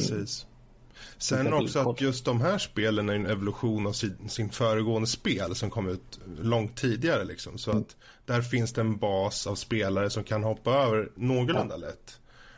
Men det är ju svårare för ett nytt spel eh, kanske för det. Men eh, ty- jag tycker det är roligt att man pratar, när man pratar om vanliga sporter, liksom, så här, Mm. värld- världsliga sporter så pratar man, ja men det har funnits i typ så här 100 år eller någonting. Det, det, det, det tycker jag är gammal sport liksom. Så här. Det har funnits länge. När man pratar om e-sport, det är så här, ja men det är tre år. Det, det har funnits länge, det är gammalt spel nu. är det. Det, det, Mm. vi, vi har rutinerade spelare inom de här, de är veteraner, de har, de har spelat sedan det släpptes. Alltså det, de har spelat i tre fyra år. Alltså det. Ja, men allting blir ju i paritet mot det man har att jämföra med. Det blir ju intressant. Det här, vi lever ju i den tiden där det här är i sin linda verkligen. För datorspel och tv-spel är ju inte på väg bort, snarare tvärtom. Ehm, det kommer bli en integrerad, en, en, en, en normal sak i alla människors vardag på ett eller annat sätt. Om det så är via konsoler och PC eller till och med mobiler i framtiden, vad vet jag. Men Oh, jag, jag vill se det på tv. Och vilken drag, vilken, man ska han sitter, aldrig... han sitter, man, man ser kan den aldrig, sitter så. Man kan aldrig veta. För tänk dig de filurerna som satt förr. Tänkte jag, och det här med att folk sitter och spelar spel och visar det på TV. Ja visst, det tror Det- jag på. Det var ju, jag vet inte om ni såg den, eller kanske inte var direkt en nyhet, men det var ett, inlägg på, på Reddit på eh, Global Offensive subredditen där de hade samlat ihop lite tweets när folk reagerade på att de visade upp DS på någon sportkanal, jag kommer inte ihåg vilken. ESPN, ESPN för vi har, ju, vi har ju haft en kontroverser därifrån. Ja, just det. Ja. Ja. Och folk var tydligen jätteupprörda. Um, och till, just att svara på det så anser jag att man, vi behöver inte bry oss om TV. Vi har, man har ju Twitch och Precis. eh, den, den typen av plattform anser jag är mycket starkare än TV.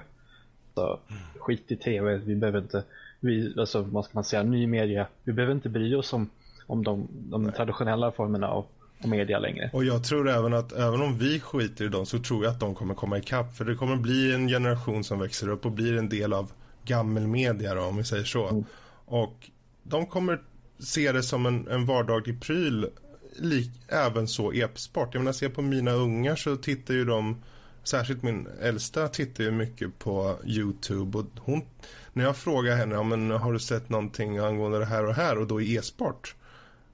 Ja, det har jag sett, sa hon. Och jag satt, va? Har du tittat på det? För jag trodde hon bara satt och kollade Minecraft och GTA 5 videos. Men hon har tittat och det, det, bara, det finns där ute och de ser på det och det blir standard. Om de tittade på YouTube så är steget till Twitch och livesändningar på till och med på tv inte så långt. Nej, personligen tror jag vi har ju haft de här kontroverserna. Vi hade ju det här ESPN eh, till exempel. att De har ju börjat, de har ju börjat sänt nu och sånt. Och även deras eh, chefen eh, för eh, PSPN, eh, ska vi se här nu. Skipper, eh, som han kallas. Eh, De hade ju, han gick Va? ut och sa att... Skipper? Ja, ja. Hur, han gammal, hur gammal är John, han? Typ två han heter? John Skipper. Gör han Ja, jordnötssmör? okej. Precis. Han är, han är chef för ESPN och han, han sa ju liksom att e-sport är ju ingen sport. Men ändå tar de och sänder i alla fall. Så att det, för de ser ju, marknaden finns ju där, att folk är intresserade och de, de vet ju att vi måste försöka ta oss in där, för det är en stor marknad, den är på framfart där. Vi vill få in, tjäna pengar på det. Ja, och vad, sen vad, är det, du- vad är det du brukar säga Danny? Vad är det? Pengar Nej, styr? jag, jag, har redan, jag har redan sagt den. Men har vi, sen har vi samma sak ju. Den här, eh, han före detta ESPN-kommentatorn, han Colin Cowherds, som gick ut och sa liksom att ifall jag ska väl inte kommentera något sånt där fånigt för att det här är ingen sport. Det, då, då slutar vil- vilket han också gjorde. Men eh, och, och vi har ju också som vi tog upp här för, för ett bra tag där, TBS är ju en stor tv-kanal och de har ju, ska ju starta upp sin egna liga eh, inom e-sport och sånt. Så att vi ser att de ser att det, är Det väldigt mycket potential. Precis, mycket potential. Så jag tror det här att professionell e-sport, det, det kommer ses allt mer som en seriöst utövande. Ju mer det blir ja, mainstream om man så vill, när det syns i gammal media. För redan idag så har det ju varit på SVT och det har varit, de har haft via radio och de har haft massa olika liksom. Jag vet ju, Max han snackar ju många gånger om att nu ska jag titta på det och så. Och då var det på tv till och med. Du, Fredrik, vi har haft under gamla podcast, jag tror det var den förra podcasten, Max liksom satt och kollade samtidigt som vi hade podcast, så kom vi tillbaka. Va? Pratar ni fortfarande? Det är e-sport, ja. Jag är upptagen. Jag t- ja. Det kommer jag ihåg. Det är betydligt vanligare idag och jag tror att de, de, den äldre generationen har inte koll på det. Eh, Alltså, jag, jag tror att jag tror att om, man, om vi går tillbaka typ 100 år eller 150 år, sånt där, när, när de stora sportligorna var, började, ja, det är väl inte 150 år, jag kanske kolla tillbaka lite långt kanske, men, men när, när det kom till de, när det började formas de här, de här stora sportligorna liksom ändå, jag tror nog att det, man möttes lite av samma grej ändå, liksom, va? Vill du gå bli baseballspelare? Professionellt? Really? Nej, nej, du ska jobba i järnaffären, försök inte.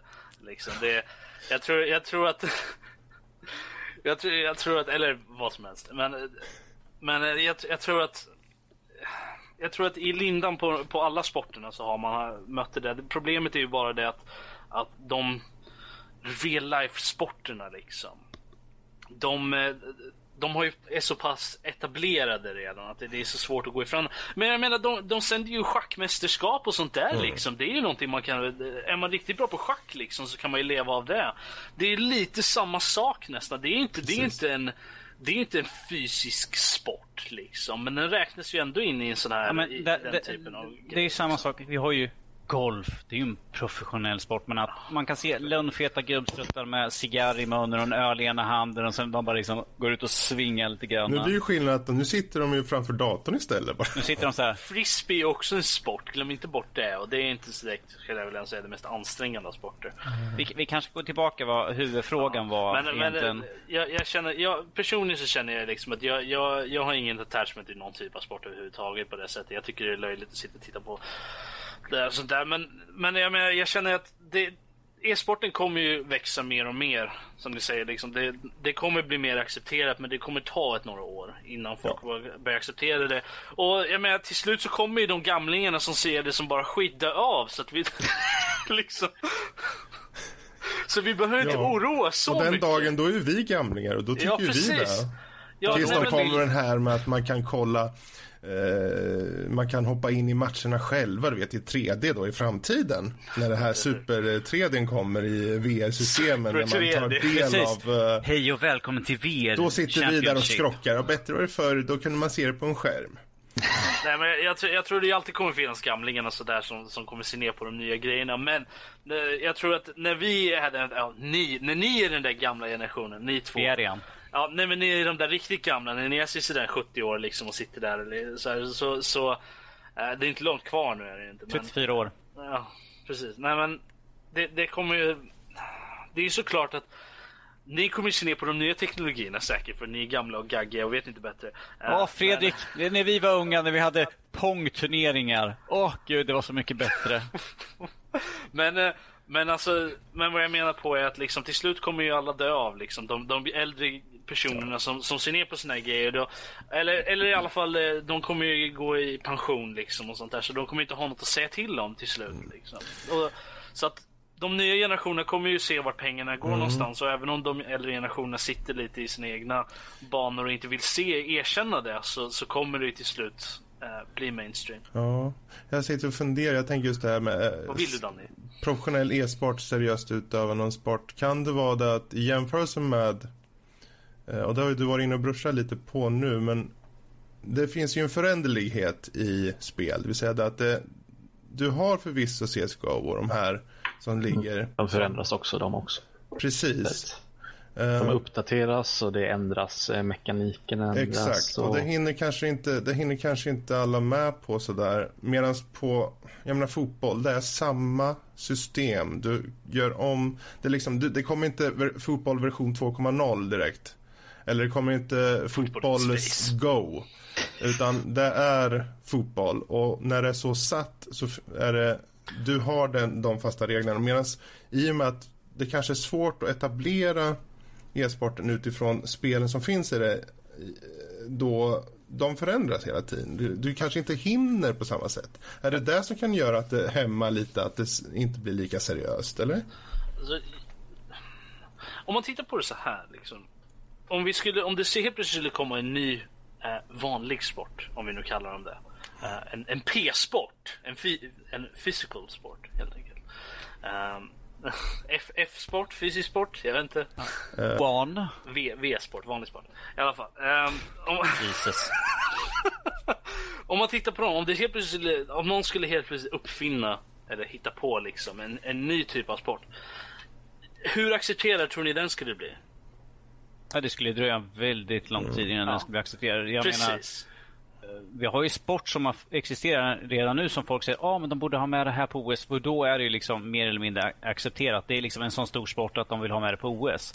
Men att eh, det tar ju väldigt lång tid för, för sporter att komma dit. Ja. Så ifall det, skulle, ifall, det skulle komma, ifall det skulle komma en, en ny sport nu så skulle det dröja ett tag. Först, först skulle det bli liksom att de måste först i det land som de, upp, som de uppfinner den i och sen ska det läggas ut i resten av världen och folk ska uppskatta det. Sen, det ska, måste bli folkpådrag att folk ser att liksom, det här är någonting nytt. Det här är någonting vi måste följa och liksom få upp kommer- intresse för folk. Så, och det tar en väldigt lång tid. Det är Ja. ingenting som går över en helg direkt. Ja, men det, är- det är ju samma sak med, med e-sport. Där. Och, och även inom e-sport så är det samma sak. Liksom. Du nämnde det här med att vissa spel kommer och går. Liksom. På grund av att det är så pass nytt liksom, och på grund av att det ändå är relativt... E-sport är så... Det, det är ju ett, ett, en, liksom ett allmän ord för, för vad det är för någonting. Man spelar dataspel liksom professionellt. Men inom, det, inom den genren liksom, så finns det ju väldigt många olika typer av spel man kan spela. Liksom. Och även där så, liksom, så kommer det ju nya. Man får, jag tror att på grund av att e-sport är så pass nytt ändå och just på grund av hur tv-spel rent allmänt funkar. Eh, så är det ju så att de kastar saker på väggen och ser vad som fastnar. Och det, det kommer ju, jag tror aldrig att det kommer vara, jag tror inte att folk om 30 år kommer sitta och spela CSGO eller, eller Dota 2 eller, eller League of Legends eller vad mm. fan som helst. Eller, ja, de kommer fortfarande sitta och spela Starcraft men det är väl för att, ja, uh, av någon anledning. Men, eh, Starcraft men, 4. Uh, nej men alltså originalet, för folk spelar ju fortfarande det. Så, det, mm. så ja. Nej men, så att det är det att inom e-sport så kommer du ju aldrig, du kommer ju aldrig ha samma spel hundra år från och med nu. Folk kommer fortfarande spela fotboll på samma sätt hundra år från nu troligtvis. Liksom. Det kommer fortfarande finnas där fotboll nej, nej, nej. Liksom. Det kommer vara en virtuell boll. Eller hur? Alltså, de kan ändra hur det ser ut lite sådär, men det kommer, i grund och botten kommer det fortfarande vara folk som springer runt och sparkar på en boll och försöker skjuta in den i, i, i nätade mål. Liksom. Det, det, det, det är fortfarande där det kommer vara, men när man spelar, just när det kommer till e-sport, liksom, så, så är det så att det finns ju det kommer komma nya spel hela tiden. Så att de som var mästare i de topp 10 mästarna liksom inom eh, League of Legends nu. De kommer ju, jag, jag, vet inte hur, hur långlivad deras karriär kommer vara om, om det kommer ett nytt spel som ersätter uh, League of Legends liksom. Ja, vi, ja, men vi säger så här, ingenting är satt sten. Pluto är ingen planet längre. Uh. Jag ville bara avbryta det för jag tänkte att eh, nu när han var klar där att jag tänkte vi, tar, vi har ju faktiskt fått ett, ett, ett, ett mail angående e-sport just. Jag ja, tänkte att avbryta det så kan du få mm. läsa upp det. Uh, Hej på er! Jag tycker det känns som e-sport är större än någonsin. På TV, på Youtube, Twitch och annat. Till och med i tidningarna som Dagens Nyheter och Aftonbladet tas det upp. Det ligger mycket intresse i det, så i några fall så är det nog därför det syns. Men i grund och botten, e-sport är här för att stanna tror jag. Och är för för alla i olika åldrar. Med vänlig hälsning Malik. Och han har ju ganska, ganska rätt i att jag tror att, jag tror att en, personligen tror att e-sport är här för att stanna. Och det är ju för så många olika åldrar. Det är inte bara de här som vi har, liksom de här tonningarna som sitter hemma i källaren eller något sånt där. Ja, Karl sitter inte längre i en källare utan sitter i en lägenhet. Jag sitter i min alldeles egna lägenhet. Han, har, han har uppgraderat till rumskamrat istället. Precis. Eh, så ja, det är ju inte längre det här att ungar som sitter och spelar spel i ett, det är inte, det är inte längre nörd, det är inte nörd eh, sport ifall man ser så, utan det här är folk som satsar stenhårt eh, på att bli de bästa i sitt. Precis som riktiga sport. Du tar, du tränar, de har ju sådana här, eh, jag kollar, det är liksom de kollar upp taktik innan, hur, spelar, hur har de andra lagen spelat eh, till exempel. Kollar på andra turneringar, vad, vad, vad kör de för strategi? Det är samma sak som mm. i annan sport. Det är träningar. Eh, om vi tar till exempel Dota och sånt, det är liksom hur många, hur många olika kommandon får jag till? Liksom, jag måste träna, liksom, se till att jag har allting rätt. Så det, det, är väldigt mycket, det är väldigt mycket talang i det hela. Det är inte liksom det är, det är inte vilken käft som... Jag skulle inte kunna sätta mig. Jag skulle liksom bli totalmördad vilket jag skulle bli i nästan vilket spel ifall jag går ut live. Det är därför jag inte kör online. Folk mördar mig stenhårt. Så jag skulle inte kunna sätta mig utan det här är ju mycket träning och eh, folk som startar, alltså ungdomar som kanske säger att nej men jag sitter och spelar det här spelet. Eller Jag menar, ifall de har potential så kommer de bli de stora inom e-sporten i så fall. För vi ser att det är ju mycket pengar i sporten. Så att, eh, att hålla på och spela, alltså, ifall man ser föräldrar att de är stora och de har många vänner som spelar emot och är, ligger högt upp. Eh, så att, jag menar, ifall de vill chansa på eh, chansa på att vara, bli någonting inom e-sport så är det ju liksom lika stort som vilken mm. annan sport som helst. Eh, potential, eh, kunnighet, liksom, det är liksom några av de viktiga styrkorna där. Liksom. Eh, och satsa på det. Jag menar ifall man är ung ifall man gått ut skolan och är en väldigt duktig spelare så varför inte satsa på det i så mm. fall? Jag menar, det finns ju så många olika ligor. Det finns så många spel kommer, som vi sagt, det kommer nya spel hela tiden som blir stora inom e-sport. Det kanske kommer ett obskyrt spel som helt plötsligt poppar upp och är bland de största om man har spelat det från start. Mm. Då har man en stor chans där. Eh, och det här vi har ju att det sänds på internet till största delen. Att tv-kanaler som, vi tog, som jag tog upp här förut har sett att den stora potentialen, liksom, att de ser liksom att folk vill se på det. Vi måste komma igen för att vi ligger efter den, den digitala marknaden. Vi måste liksom ut med ett utbud. Jag menar, vi har ju till exempel en, en pub här i Örebro som har e-sport. Uh, så att vi ser att, ja, vi har det. Det är på Pitchers? det, Pitchers. Nej, är det på Pitchers? Nej, jag tror det är på Pitchers. Mm. Ja, de, alltså Örebro e-sport som föreningen heter har, mm. uh, har ju på där det finns plats. Just nu om, jag tror det nästa helg så har de ett Fifa 16-evenemang på Tegelbruket i Örebro. Eh, där man får komma och köra turnering i Fifa 16. Och det är bara en av många olika spel. Mm. Så eh, e-sporten lever i Örebro och den lever i landet. För vi, det finns ju många, vi, om man ser Sverige i sig så har vi många e-sportkändisar. Eh, mm, definitivt. Och, och eh, snart Karl, vår egna e-sportkändis. Precis. Nördlivs egna e-sportkändis. Ja. Jag, tänkte, jag, jag, tänkte, jag tänkte fråga bara, är det någon som vet vad, vad den typiska åldern för en e-sportspelare är just nu? Uh, jag skulle, en, en, en, en bildgissning skulle jag säga någonstans mellan 20 och 30 i så fall. Ja. Jag, av, av det jag sett på de som man ser som kör e-sport, de ser ut att vara i 20-årsåldern i alla fall. Uh, de har ju lag också att du måste vara över 18 för att få uh, spela. På grund av att det är de här stora vinsterna och ifall du är mindreårig så... Det, det är en regel. Vi hade ju någon som var nödd att ta och vänta ett år tills han fyllde år för att kunna få spela i turneringar. Ehm, jag tror det var, var det tidigare i år det var, det var när det kom ut att han var nödd att ta liksom ett det var, de, de satte ju den regeln att du måste vara den här åldern för att spela och då var ju nöjd att ta ett sabbatsår från spelandet helt enkelt för att han, kunde, han fick inte enligt lag spela. De, för de har ju fortfarande, det är hårda regler där att du måste liksom leva upp som liksom andra sporter. Mm. Jag är lite nyfiken. Karl, du tittar en del på e-sport, eller hur? Jajamensan. Och eh, finns det no vi, Först, vilka spelare du följer? Är det CS då? Eller? Det är huvuddel CS just för att jag spelade så mycket själv mm. så det är lättast att... Men, men vänta. Jag tycker det är roligt. Ja, ja. ja. Mm. mm. Okej. Okay. Bara för dig Danny. Yes. Uh, Nej, men uh, det är mest CS just för att jag spelar så mycket själv. Mm. Mycket intresserad mm. av det. Jag kollar lite på Hearthstone också för jag spelar Hearthstone lite, mm. sådär, mm. lite då och då. Uh, vad var frågan? För nu, nu Danny fick mig tappa tråden. Vad hur mycket tittar du på? Hur, ja, hur mycket vilka spel framförallt? Ja. Då? Nej, det är bara det är väl CS som gäller. Mm. Titta på Starcraft ibland för det tycker jag är på något på någon nivå så är det lite lättare att ta sig in i en, en, än just uh, League of Legends och Dota. Mm. För så det är helt sinnessjukt hur mycket man måste lära sig kunskapsmässigt i de spelen innan man kan bli halvbra just med kombinationer av, av, av Heroes och Champions och, och, och eh, av items och sånt där. Mm. Om man ska köpa, vilken ordning, hur man ska späcka sina, sina Champions med, med runes och vad fan det nu heter. Alltså, eh, om, man, om man ser det på den nivån så är det, då är det mycket, så är det mycket, så är det mycket lättare att förstå. Du har två lag, en ska planta mob och de andra ska bara toppa dem. Liksom. Mm. Det, det, på, på ytan så är det inte svårare än så medan League of Legends och Dota är lite svårare att ta sig in i sådär på något mm. sätt. Ja, um, om, man, om, man, bara tittar på Dota och sånt. Eh, en annan, när jag, jag, jag tittar lite grann, när jag tittar på det jag tänker så här att innan jag ens har fått upp menyn för att göra någonting spel så har de andra ens sprungit och vunnit. Jag menar, det, de, det, de, som jag sa förut, kunskap liksom och alla kommandon som de kan och som de säkert gör själva också för att snabbast komma åt det är, är fruktansvärt duktiga de alltså. Det är, känns som det kan vara har, har du några som du specifikt följer, Karl?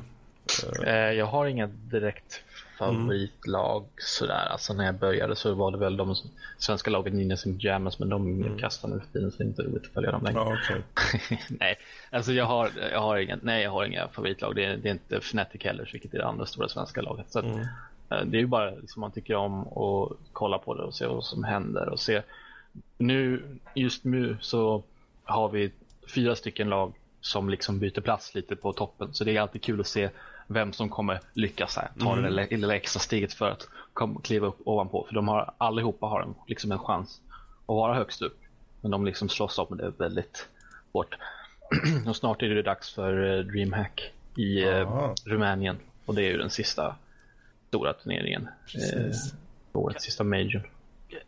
Det, det, när du pratar om lagen där som du följer, vad, Um, jag är inte insatt så jag, jag frågar dig nu Karl. Hur, hur är det? Finns det den där stora liksom så här, den här lagföljningen som finns i många andra sporter där, där ja. man har ett lag som man hejar på. Man, man, man sitter verkligen och liksom det här laget är det. Även om det suger. Ja. Stor eh, megaballe. Eh, inte inte de svenska lagen. Jag skulle vilja påstå att vi inte har, riktigt har den kulturen på samma sätt. Om man kollar på de, eh, de franska lagen som vilket då är, heter de, Titan och NVS och så har vi de polska lagen, eller det polska laget vilket är Virtus Pro. De har något fruktansvärt stort hemma, alltså stöd hemifrån när de går på stora turneringar. Speciellt om de ligger i närheten av, av deras hemland. Då. då får de hur mycket stöd som helst från deras. Då, kom, då kommer folk att heja hur mycket som helst. Eh, men vi har inte det på samma sätt eh, i Sverige de, för de svenska lagen. Då. Ja, nej, jag, tänkte, jag tänkte rent allmänt också inom e-sport. Liksom, ja. att, eh, det, det, finns alltså den här, lag, den här ja. lagföljningen som finns. Att liksom, nu, nu kan jag väl inte, kanske inte tänka mig att folk går dit liksom och målar hela kroppen i en flaggas färg liksom, på mm. det sättet. Men alltså, eller, eller, eller, med den loggan som de har. Eller vad, eller, det, det, det, jag, jag, vi i Sverige har ju inte det här som man ser till exempel från Dota-turneringarna. De är, är i Korea? De Mm. Ja. Man, man, ser det liksom, de har en stor arena och det är folk, de har liksom, liksom la, lagets logga och allt sånt där. Eh, och det sitter och skriker och det, man bara... Så, så, så, så, sportfans är alltså sportfans. Det spelar ingen roll vilken ja. liksom, det är sport. Muckar du eller? Muckar du med mig? Ja, alltså, E-sporthuliganer. Ja, yeah! E-sporthuliganer! Det skulle inte förvåna men det skulle hända om det kommer ett stort, typ, stort lag från Storbritannien. Nej men eh, eh, det var eh, på DreamHack i, nej det var inte DreamHack, det var ESL One Cologne i Tyskland. Sist så fick de liksom till och med, då kom de, ett, en medlem i Virtus Pro kom ut på scen när de hade intervju med, med, ett lag, med en kille från en annan lag som precis hade slått dem och fick liksom be fansen att lugna ner sig lite för de buade så mycket. Så att, wow. ja. Oh, sportsmanship i alla Jesus. Christ. Ja. Men det är just den här... Eh, det är ju en helt annan diskussion. Men det är när eh, folk samlas i grupper och så. Så mm. blir det en, ja, en annan ja, mentalitet. Jo, gruppmentalitet. Yes. Men, men det, det, är intressant att veta i alla fall att liksom, ja. sport, sportfans är sportfans. Liksom. Mm. Jag tror inte det är så stor skillnad. Och, det är bara vad man gillar. Och sen så har vi inte direkt regelrätta lag. Eh, eh vad heter det? Eh, landslag heller. Så. Utan det är ju bara och Kalle gjorde bra sig från eh, turneringen här nyligen så att jag tror jag ska ta med honom i landslaget här nu inför mm. turneringen Men eh, den dagen kommer kanske där vi ser landslag i e-sport. Absolut. Ja. De försökte ju nu alldeles, alldeles nyligen med World Championship när de bara plockade lite slumpmässigt spela lite här och var. Men det blev inte riktigt jättebra i alla fall. Så, men det... Eh, framtiden så kanske de lyckas bättre. Det skulle vara coolt. Det, det virtuella OS istället för vanliga OS. Ja, vi har de virtuella. VOS liksom, alltså? OS. Precis. Win-OS? Nej. Win-OS. Oh. Det, det, jag tror att det är säkert något vi kommer se när vi får världslag och sånt. Det, det skulle inte förvåna mig för fem öre. Det skulle ju faktiskt vara rätt intressant ju. Ja. ja. Alltså det här är ju en jätteintressant diskussion men jag tror att diskussionen mynnar ut i att e-sport är här för att stanna kort och gott. Mm. Och ju fler som just inte, vad ska man säga, utövar eller spelar spelet, desto fler vill kolla. Desto större intresset. Så att... mm. Men det betyder inte att man kan använda det som en ursäkt heller. Nej. Och sitta, i, och sitta i källaren och bara spela spel. Jag skulle ja, inte nej, rekommendera... Jag, jag, känner, jag känner att det fortfarande det, det, det är ju inte en ursäkt direkt att sitta. Ja, tror... men jag kan ju bli e-sportsmästare mamma. Liksom. Jag tror inte det är så här, yrkesvägledare kommer sitta och rekommendera sport i det första taget. Ja, nej, precis. precis. Jag tror inte de rekommenderar sport överhuvudtaget. För nej. På det sättet. Robert, är, Robert är inte med. Jag vill bli e-sport utan att men jag kan inte spara. Jag måste spela igenom banan tills jag kommer till en save point. Vanligaste ursäkten. Ja, med de orden så låter vi avsluta veckans diskussion på topp.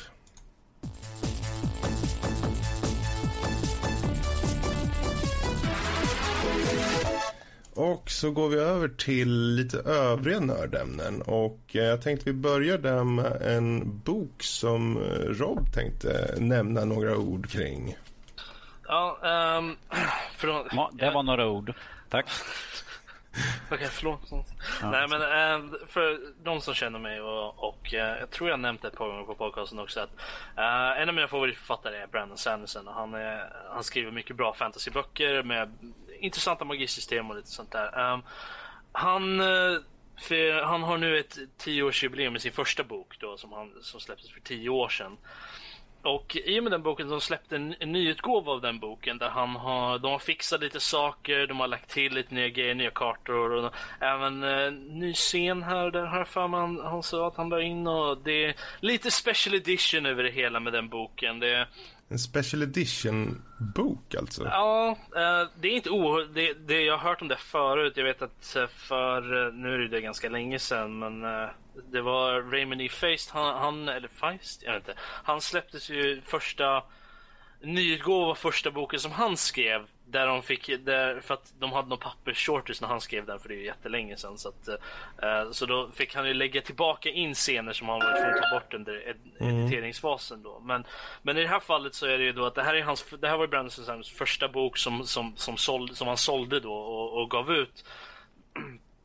Och uh, det, sen dess har han blivit bättre författare och sådana grejer. Det är sånt mm. som händer liksom. Och eh, den eh, har ju fått en lite eh, fler grejer. Det är en ny talbok, lite andra lite sådana saker. Det är mycket, mycket coola grejer runt omkring det. Och han har ju en större fanbase nu än vad han hade då också. Så att det, det, den säljer ju mycket bättre. Och det, men han, det, det är lite saker som har ändrats in i boken. Och, och lite så. Jag, jag vill gärna upplysa mm. folk som, för, som, som aldrig hört talas om honom förut. Han är väldigt bra på att skriva. Den första boken är ett väldigt bra, eh, väldigt bra bok. Det är lite, den handlar lite om jag försöker komma ihåg hur han beskrev det, men den är, det, är, det är en zombiebok fast med magi och, och zombiesarna är, är liksom, det, det är eh, de är undead är de, fast de, le, de är fortfarande, har fortfarande ett medvetande och den, den är faktiskt det, den är väldigt intressant. Eh, det, det är high fantasy så att, mm. men eh, han har ju ett, eh, ett större universum där, han, där många av hans böcker ingår. Uh, så att, uh, och vilket jag tycker är väldigt intressant och den här boken är en av dem. Så mm. att, den har ju då ett en litet facit längst bak som heter Ars Arcanum som också är med, som inte fanns med förut vilket är jätteintressant. Där de, de pratar lite om coola grejer i, i boken och sådär. Väldigt, mm. väldigt intressant. Jag, för, jag föreslår definitivt att folk, att folk äh, plockar upp boken och läser den eller, eller lyssnar på den på talbok. Äh, mm. Väldigt bra. Än en gång, men, men, vad hette den sa du? Elantris äh, och av Brandon Sanderson. Men vad jag, vad jag framförallt vill få fram här är hur är det här med special editions. Vad, vad känner ni egentligen när, när det kommer till special editions över, över många saker? Det, det, det händer ju då och då att när det är ett jubileum eller sånt där så brukar det ju komma en special edition av filmer, ibland spel till och med och mm. sånt där. Vad, vad är era känslor över, över det? det? För min del är det enbart om det är saker som jag personligen har eh, någon anknytning till. Det kommer ju hela tiden saker som är special edition och limited och allt vad det är liksom. Men om, om det inte finns någon, liksom, någonting som jag har, eh, om jag har testkört det eller om jag har läst det eller vad det må vara. Då, då kommer jag nog skippa det. det jag tror, men så är det nog med de flesta vad gäller just sådana här special edition. Det är ju först och främst för de som kanske är mer eh, fans av till exempel en, eh, ett spel, spelserie eller vad det nu må vara som, som tar sig an om det. Jag tror inte som, som någon som kommer utifrån börjar med liksom, ja, men vad ska jag ta? Jag kollar här och hittar en special edition. Visst, det finns många som tar det bara för att. Men uh, Jo. Ja, men det, det, var ju lite, det var ju lite mer vad jag tyckte, vad, vad, vad, ni tänker runt special editions för, för saker som ni faktiskt har, har någon, någon, kny, någon mm. anknytning till då i så fall. Vare sig det att ni såg filmen när ni var liten eller spelade spelade och sådär. Var, lite mer så, tänker jag. Ja, i filmernas fall så är det väl mest för att man vill ha mer, mer av det goda. Jag, oftast har de ju med extra material och det vill jag komma åt i så fall. Mm. När det gäller spel, special edition och sånt där om vi bara har Vi ser här mina övre delen av mina fina hyllor. Det är liksom bara här special editions och uh, filmer som jag har special edition. Men det är liksom bara för lite, lite extra lull-lull. Uh, ja, och det är ju lite uh, skillnad också för spelen där är ju mer att du får prylar oftast och kanske lite mm. in-game grejer. Men det är inte som att de förändrar vad du vet om spelet kanske. Nej, Medan alltså, filmerna om, om, de tillför om extra inte, scener och så, så kanske man får en helt annan insikt i vad de kanske hade tänkt med visionen från början. Precis, men så har vi också som till exempel sån här Directors Cut på eh, spel då som Dusex till exempel kom det ut en Directors Cut. Eh, vilket tillförde lite, lite extra. Då är kommentatorspår som de tillförde och sånt tycker jag är rätt intressant när de har det i spel. Ja, lite men grann, det- lite det grann som som Island, the, liksom. The Great, vad hette det spelet? Det spelade, ska vi se. Eh, the Beginner's Guide. Det känns lite, det är lite grann mer som, som där ju att du får mer inblick på hur ett spel gjordes eller något sånt där. Och film och sånt, det, det tycker jag. Jag är som sagt en liten filmbuff och jag älskar att sitta och kolla, eh, kolla på bakom kulisserna och lyssna på all, alla kommentatorspår som finns.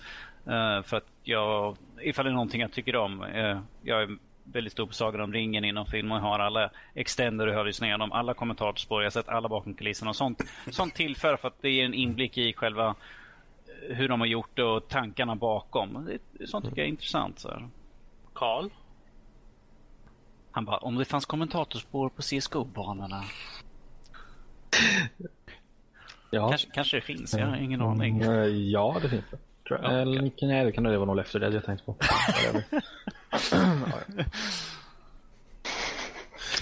Vidare. Oh dear. Nej, Jag vet inte. Säg någonting kanske? Nej, nej okej. Nej, fuck. Nej, okej. Nej, nej. Ja, nej, jag... ja, men så känner vi, hur känner du Rob? Alltså, jag tror det beror på vad det är för någonting också. I filmer så är det ju ofta så som ni säger, det, det får man ju lite extra scener och där ibland så ändrar de ju ibland hur man ser på grejerna. Och eh, i vissa fall så är det, är det ju oftast direkt, det, det brukar inte kallas för special editions oftast utan det brukar kallas för directors cut. Då brukar det oftast vara. Och i vissa fall så gör det ju filmen bättre, i vissa fall så gör det filmen sämre. I många fall så gör den filmen sämre, sämre måste jag säga nästan. Du tänker nu på Star Wars där? Jag tänker på ett antal eh, olika. Eh, sen finns det ju också vissa ställen där, där de gör special editions och sånt där. Där man blir lite förvirrad när, när filmen är så pass gammal att det har gått ett par anniversaries redan. Så att det, det, så att det, man har, det finns olika versioner av filmen och har man aldrig tittat på den innan då vet man inte riktigt vilken ska jag börja med. Vad, vad, vart är Ja, jag jag, jag har ett praktexemplar där och det är liksom Blade Runner. Det var den jag tänkte på. Vad är, det, fyra, vad är det, fyra eller fem olika? Jag har fan boxen sen. Jag har boxen. Jo. här. Jag har, Fanns det inte boxen. många på Terminator 2 också? Det vet jag inte. Jag tror det finns en eller två eller något sånt där. Tre. Det, det, det kom ju ut någon ny nu har jag för mig nyligen. eh, För något år sedan bara. För någon, någon ny så här. Men, men, eh, nej, men i mitt fall så är, just när det kommer till film så är det lite take it or leave it. För att det, det, det är så varierande vad, vad, om det ger någonting bra eller om det ger någonting dåligt. Är det bara bakom kulisserna och extra material och sånt där. Det är en annan sak. Men har de gått in och pillat lite i filmen. Mm, då är det lite hit and miss väldigt ofta. Kommer till spel. Vi börjar ju nå det, vi har ju nått den, den punkten i, i, eh, i spelen, his, spelens historia att, att gamla spel nu får en, en facelift, remake, remastered, något sånt där. Eh, vi har ju nått den punkten att, de är så på, att det finns så pass gamla spel att vi får och, spe, dem. Så om man tittar på Halo eller Monkey Island till exempel. Uh, jag tycker att det är skit. När det kommer till spel så är det oftast är det ju bara en facelift som man får. Och det kan man ju alltid, det är ju någonting man tackar för väldigt ofta. För då kan man, eller att de gör att det är möjligt att man spelar på nya datorer. Ja, det var exakt det jag tänkte säga. Mm. Är just först och främst med remix-spel, att man ska kunna spela dem på nya enheter. Mm. Eh, Och det, det, är ju, det är ju också en möjlighet att, att eh, föra fram, att kunna visa folk som man känner som kanske är lite mer visuellt baserade, eller vad man ska säga, vi- visuellt inriktade när det kommer, lite, lite visuella snobbar alltså. Eh, Visuellt handikappade? Nej. Ja, men, så, sådana personer som går lite mer på det visuella och, och har svårt att gå tillbaka och spela spel som är lite äldre på just på grund av hur de ser ut. Att vi, det, fin, det är ju då en chans att visa upp de spelen som man då tyckte om. Som då har fått en facelift nu. Ehm, så att, och vi visa upp att det här är ett bra spel liksom och de har ju tittat ner lite på det för att det inte såg så snyggt ut så då kan man ju visa upp det. Nu titta nu ser det, nu, nu ser det lite, lite vackert ut här, lite gulligt så här. Ehm, Vi väntar fortfarande på Robert-remaken. jag är här redan. Eh, men uh, nej, så att det, när det kommer till de flesta medier förutom, förutom film så är det nog så är special editions oftast en bra sak. Eh, och det ger ju alltid någonting extra. Uh, special editions på böcker är inte så jättevanliga tror jag inte. Där, där, man får, där de får faktiskt möjligheten att gå in och ändra lite saker, lägga till. Eller Liftrens guide till galaxen. Nu 2.0. Nu ja, ja, med mer intressant storyline. 14 böcker till. Uh, om ändå ja. Douglas Adams hade ju varit här för att göra den, då hade det säkert varit bra i alla fall. Men uh, nej, men det, det, det är vad jag tycker. Jag gillar, mm. jag är framförallt positiv för special editions oftast, men um, man har ju besvikelser då. Det stora praktexemplet är ju liksom Star Wars. Uh, Precis. Carl, Carl, vill du prata om Star Wars? Vi gör så, vi tar det som en segway mm. över till just Star Wars, där du faktiskt har sett igenom här nyligen, 1, 2, 3. Jag vet inte hur, hur stor, eh, hur, hur folk vet om att de har pillat mycket på Star Wars-filmerna. Men, men första, eh, jag, av någon jävla, jävla anledning så bestämde jag mig. Jag ska kolla på ettan, tvåan, trean. Mm. Jag, jag visste redan från början att amen, jag, jag såg de här för, jag vet inte, kanske var fem år sedan eller något. Mm. Uh, jag såg allihopa på bio. Då var jag så jävla liten så jag visste inte bättre. Uh, jag visste redan att uh, de är inte så jävla bra egentligen. Va? Carl, du är och, så unga. Du är så ja. unga.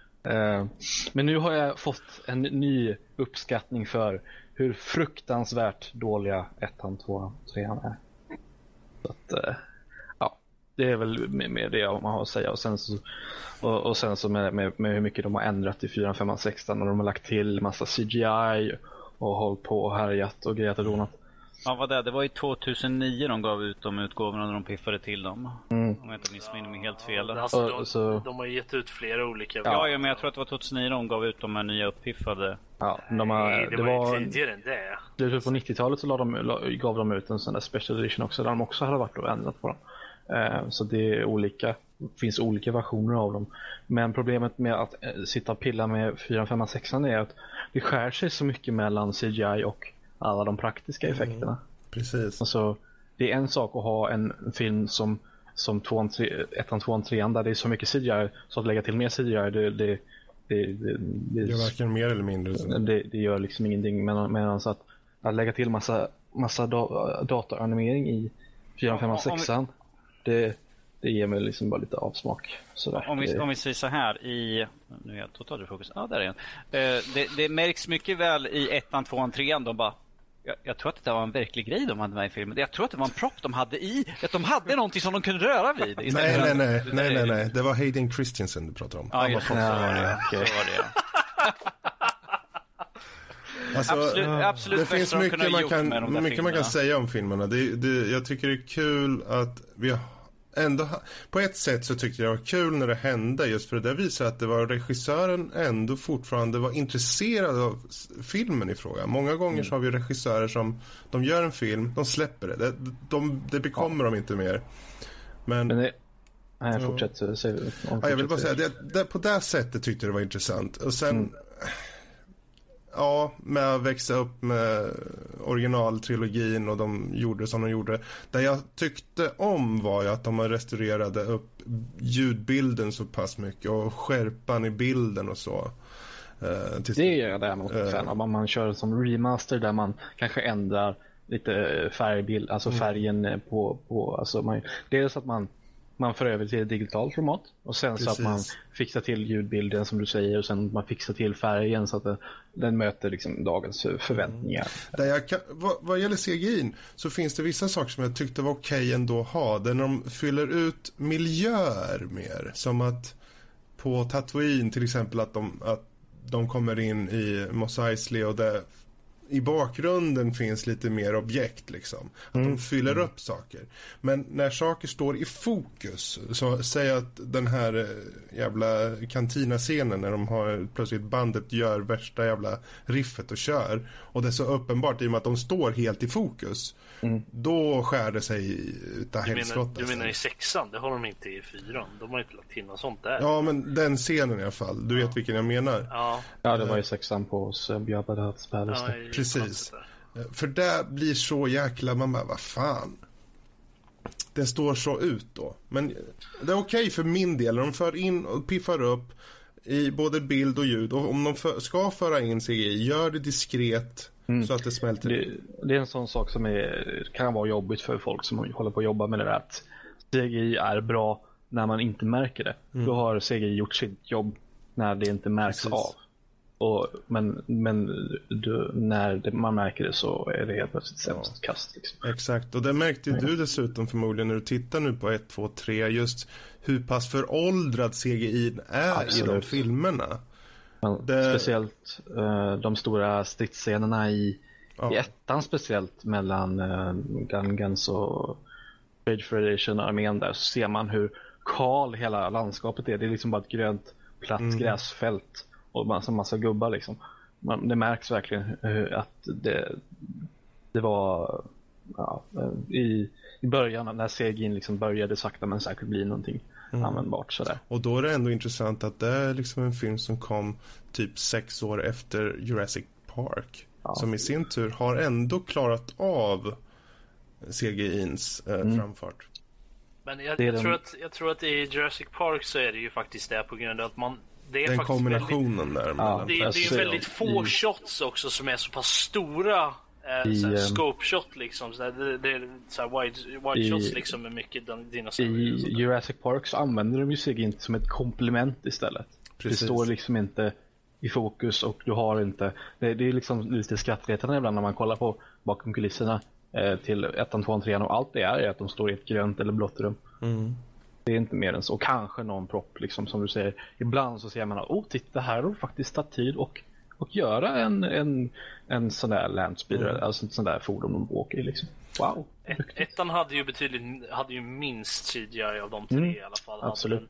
Och det märks lite eh, ändå att de hade det. Det är mycket, Ja. mycket, mycket fler fysiska objekt ändå. Mm. Eh, och så. Och det valde de ju att plocka bort också för att de hade ju en sån re-release av ettan och då har de plockat bort lite praktiska effekter som, som Yoda till exempel. Han var ju från början i ettan så var han ju en docka. Fast Nu är jag, jag är Yoda faktiskt okej längre. med det. Jag är okej Ja. med att de ersatte Yoda i, i ettan för att han Eller- passar, han, han han känns så out of place i jämförelse med Yoda från tvåan och trean Ja, då. Så dels- de har ju då fört det in line med resten. Så att det är i alla fall konsistent inom den trilogin. Mm, precis. Sen Dels- att han inte ser likadan ut i, i, i femman och sexan är en helt Nej. annan sak. Dels han så, som du säger, grå. dels som Fast- du säger så passar det in mer med CGI i resten av den, den trilogin. Och sen så anser jag att de gjorde inte riktigt eh, den dockan inte jättebra. Alltså den med, med alltihopa, hela alltet med lip-syncing och sånt där. Ja. Den, den var inte så bra gjort. Och sen så att passar var in bättre. att, att originaldockan hade ju blivit förstörd. Den hade ju Jaha. typ eh, de- den hade ju legat ner i, deras valv liksom med props och sånt där. Och Den hade tydligen eh, fått någon så här vattenskada eller någonting så den såg helt, den såg jättegrotesk ut. jag. så, att, eh, så att den gick inte att använda så de var ju tvungna att bygga den på nytt helt enkelt. Och då ville de ju göra honom se lite yngre ut men de lyckades inte riktigt få in hela Yoda-looken där riktigt. Så att, eh, så jag, jag gillar CGI-versionen bättre faktiskt. I Eh, just den situationen så visst, absolut. Jag tycker det bara är roligt att jag läste det att eh, de ju byggde ju många av sätten som de byggde byggde de ju bara upp till där huvudet var. Liksom huvudet. Och på grund av att eh, på grund av att en viss skådespelare där, han var lite lång så kostade det dem ganska, jag tror det var flera miljoner extra att bygga ett par ex, lite extra bit av varje set liksom. Så Åh, att, eh, Vad hemskt jämfört med innan han var tvungen att bygga hela alltet i alla fall. Mm. Ja, ja. Och då ta, kan vi bara ta en praktexemplar i eh, 4, 5 och 6 när de byggde, när de byggde upp hela Jabbas, eh, den här eh, båten. Då har de byggt upp en hel båt ju, där de, Mm. som de använder. Och Som de sen som, sprängde. som spränger i luften. Man tänker, det här är folk som har jobbat i kanske ett, ett par veckor, kanske någon månad för att bygga upp det. Jag kommer inte ihåg exakt hur lång tid de byggde, men de byggde upp den i life size scale, exakt hela båten. Och sen i slutet så, så spränger de skit i luften. Ja, så de bara, de hade ju bara fick vi med den på det." scenen? De hade, de hade ett shot, en, en liksom chans att spränga den båten också. Liksom. Så det, var, det hade varit väldigt dyrt om de inte hade fått det shotet. Då. De bara, vi kan, bygga, vi kan bygga en modell i den här skalan och spränga den. Ja, eller hur? Om vi vill runda av den här diskussionen Mm. lite så eh, jag, läste för ett tag sedan att det var rykten om att nu när Disney äger Star Wars eh, så var det rykten om att de skulle släppa originalversionerna eh, av den första trilogin då, 4, 5 och 6 i sin, eh, sin, uh, sin bioversionen då, så att säga. Theatrical release då. Mm. Vilket skulle vara spännande att se för jag har aldrig sett den riktiga versionen av Star Wars. Jag, jag har för mig att man fick med den när man köpte 2009ans utgåva. Att man fick eh, den uppiffade och eh, originalfilmen från, vad är det, från 77, 80, 80, 83. 83. Mm, jag har för mig att, de, att man fick med bioversionerna på de, i de utgåvorna. Eh, det kan vara de gamla Special Edition för jag vet att Ja, de har Det kom ju två en vändor. 2004 tror jag också. Tror jag det kom en, en special edition också. Jag vet tror att de hade en sån där, nu vet jag inte exakt vad den hette, men det var en sån specialutgåva på 90-talet också. Eh, så det kan ha varit den versionen. På VHS kom den. På VHS, ja precis. Den, är- den har jag sett. Men alltså, i, må, i många av de av originalgrejerna som de har ändrat och lagt till så mycket av dem är bakgrundsgrejer som du säger Fredrik, det är bra. Eh, men det är, för, det är lite mycket i prequel-trilogin, även fast jag faktiskt tycker om den ändå. Den är inte lika bra som originaltrilogin men den, Nej, det den märks går också att de- den går att titta på tycker Ja, jag i alla fall. Och den, är, gör den. den är intressant, den är, det är action och, och det är coolt liksom. Mm. Det är lite mer backstory på det hela men... Det är, det är väl just actionen de gör bra med, med, med uh, lasersvärdsduellen eller Yes! duellerna. Det är väl det som man, man vill se bäst för de var inte jättebra i gamla trilogin. Och, och, vi, alltså. vet ju, och vi, vi får ju alla se varför Darth Vader är så tuff och hård för att han kompenserar för att han var sån tunt i de första filmerna. Ja, jo precis. Nej, Alltså jag ja, tyckte ändå om Hayden Christensen när jag såg om, när jag såg Nej. om filmen så Det tyckte jag han var är okej, absolut liksom. värsta saken han gjort att de slängde in Hayden Christensen i slutet på sexan. Ja, Det håller jag med om. Det, det håller jag med om. Jag, jag, jag, jag förstår. Själva grejen är det, jag läste rationalet för, för varför de gjorde det. Och det var ju det att liksom eh, att det var ju... Binda ihop dem eller vadå? Nej, nej, nej, nej. Alla, jo, det också lite. Det var ju säkert det. Men den, den rational som de gav liksom var ju det då att det var ju då som han, det var ju sista gången som han var Anakin. Efter det så var han ju Darth Vader. Och, han, och Darth Vader skulle ju aldrig kunna komma tillbaka som en force ghost liksom. Utan, för han är ju han är ju ond. Men det var ju, det var ju den versionen av, av, av Anakin som sist var Anakin var ju innan han var Darth Vader liksom. Men att, kan, kan vi inte då säga samma sak att liksom, ja men borde inte Obi-Wan Kenobi då vara i stunga? Ja för sen var han Ben Kenobi. Nej, det var ju bara Det är samma Nej. dumma logik. Det är samma dumma Nej, logik. Ja, det, är fast inte, då kan det, man ju- det är inte samma logik. är Då det. kan man ju påstå att han, han blev god i slutet där. Jag. Jo, jag vet. Ja. Jag vet. Det är, där, det är, där jag, kan det är ju därför jag har diskutera- problem med det. Det är därför Man kan ju jag har problem med det. diskutera och springa runt i cirklar med sådana här grejer hur länge som helst. Liksom. Det, Hej och välkommen till Star Wars Nördliv. Ja. Dagens Nej, men det, det, det, var, det är bara därför jag har problem med det. För att rent tekniskt sett så blir han ju faktiskt Anakin i slutet igen. Så då borde det vara den versionen som av honom som är ett Force Ghost. Ja. Tack för Vi, mig. vi, vi låter Star Wars eh, lägga sig ner, ta, dricka lite te, ta det lugnt, slappna vi av. behöver inte se ettan, Vi, tvåan, vi trean. återkommer Nej. efter jul. De är precis så Eh, dåliga som de Sätta sig i bilen och täppa igen alla fönster, låta ta in eh, av, avgassystemet och långsamt kväva sig själv till Ja, det, döds. var väl, det var väl lite att ta i, men vi, vi återkommer Men med det sagt, vi går vidare till det sista som är lyssnarmail. Och vi har ett mail som vi tänkte ta upp, eller? Yes, vi har ett... eh, eh, det går så här. Tja alla. Skulle bara höra efter. Jag vet vad er podd har för Twitternamn. Men vad är era individuella? Kan vara kul att följa. Ska ni någonsin spela någon multiplayer alla samtidigt? Vore kul att se. Ha det med vänliga hälsningar, Zack. Nej. Okej. Eh, Ja, jag, kan, jag kan svara kort på det där att jag har ingen Twitter eh, person. Jag har en, men jag har inte varit inloggad på den på sen jag Jag, jag, jag, jag använder inte Twitter. Enda Twitter jag vet om som någon, det är liksom våran nördliv som mm. Jag, jag har en, men den har jag inte varit inne, inne på på väldigt länge nu. Ni är inga stora twittrare alltså? Nej, alltså jag använde den ju förut när jag, när jag, när jag var mer aktiv på min YouTube-kanal för då, då körde jag ju, den skickade ju då ut eh, alerts när, när jag hade eller när jag, när jag laddade upp en ny video gjorde jag men eh, det är ingenting som jag använder just nu för tiden. Kanske när jag väl kommer tillbaka till det. Men, Och eh, Roberts YouTube-kanal är Veldarion. ja, det är det. Veldarion, det kan ni se mig Apropå. Twitter då, eller? Precis, Ja, när jag nej, tänkte men, så jag, Robert tror, jag tror mitt YouTube. Twitter också är Eveldarion faktiskt. Tror jag. Ja. Eh, som sagt, eh, Nördliv är ju enkel. Det är Nordliv Podcast. Eh, eller ett Nordliv Podcast. Men ehm, jag har Twitter. Jag har inte en käft som följer mig. Så det, eller jo, jag har ett par, men... Det, Mamma, pappa, du har, Ja, för farsan, han följer ju Twitter. du har hjälpt dem, Det, Självklart. det, det är din Ehm. fru, din mamma och... eh, hans barn. Ät Freddy Olsson med Z låter det otroligt söntigt men så är det med det. Uh, och det är väl uh, bara jag som har av oss. men vi får se till att om de ändå, det är ju lätt att skaffa och om ni vill tweeta dem så så ska vi väl till att fixa det. Det är ju inte som att det kostar. Mm. Mm. Bra. Uh, vad var andra frågan? Om vi skulle lira någon multiplayer tillsammans? Precis. Vi ska spela någon multiplayer-spel tillsammans.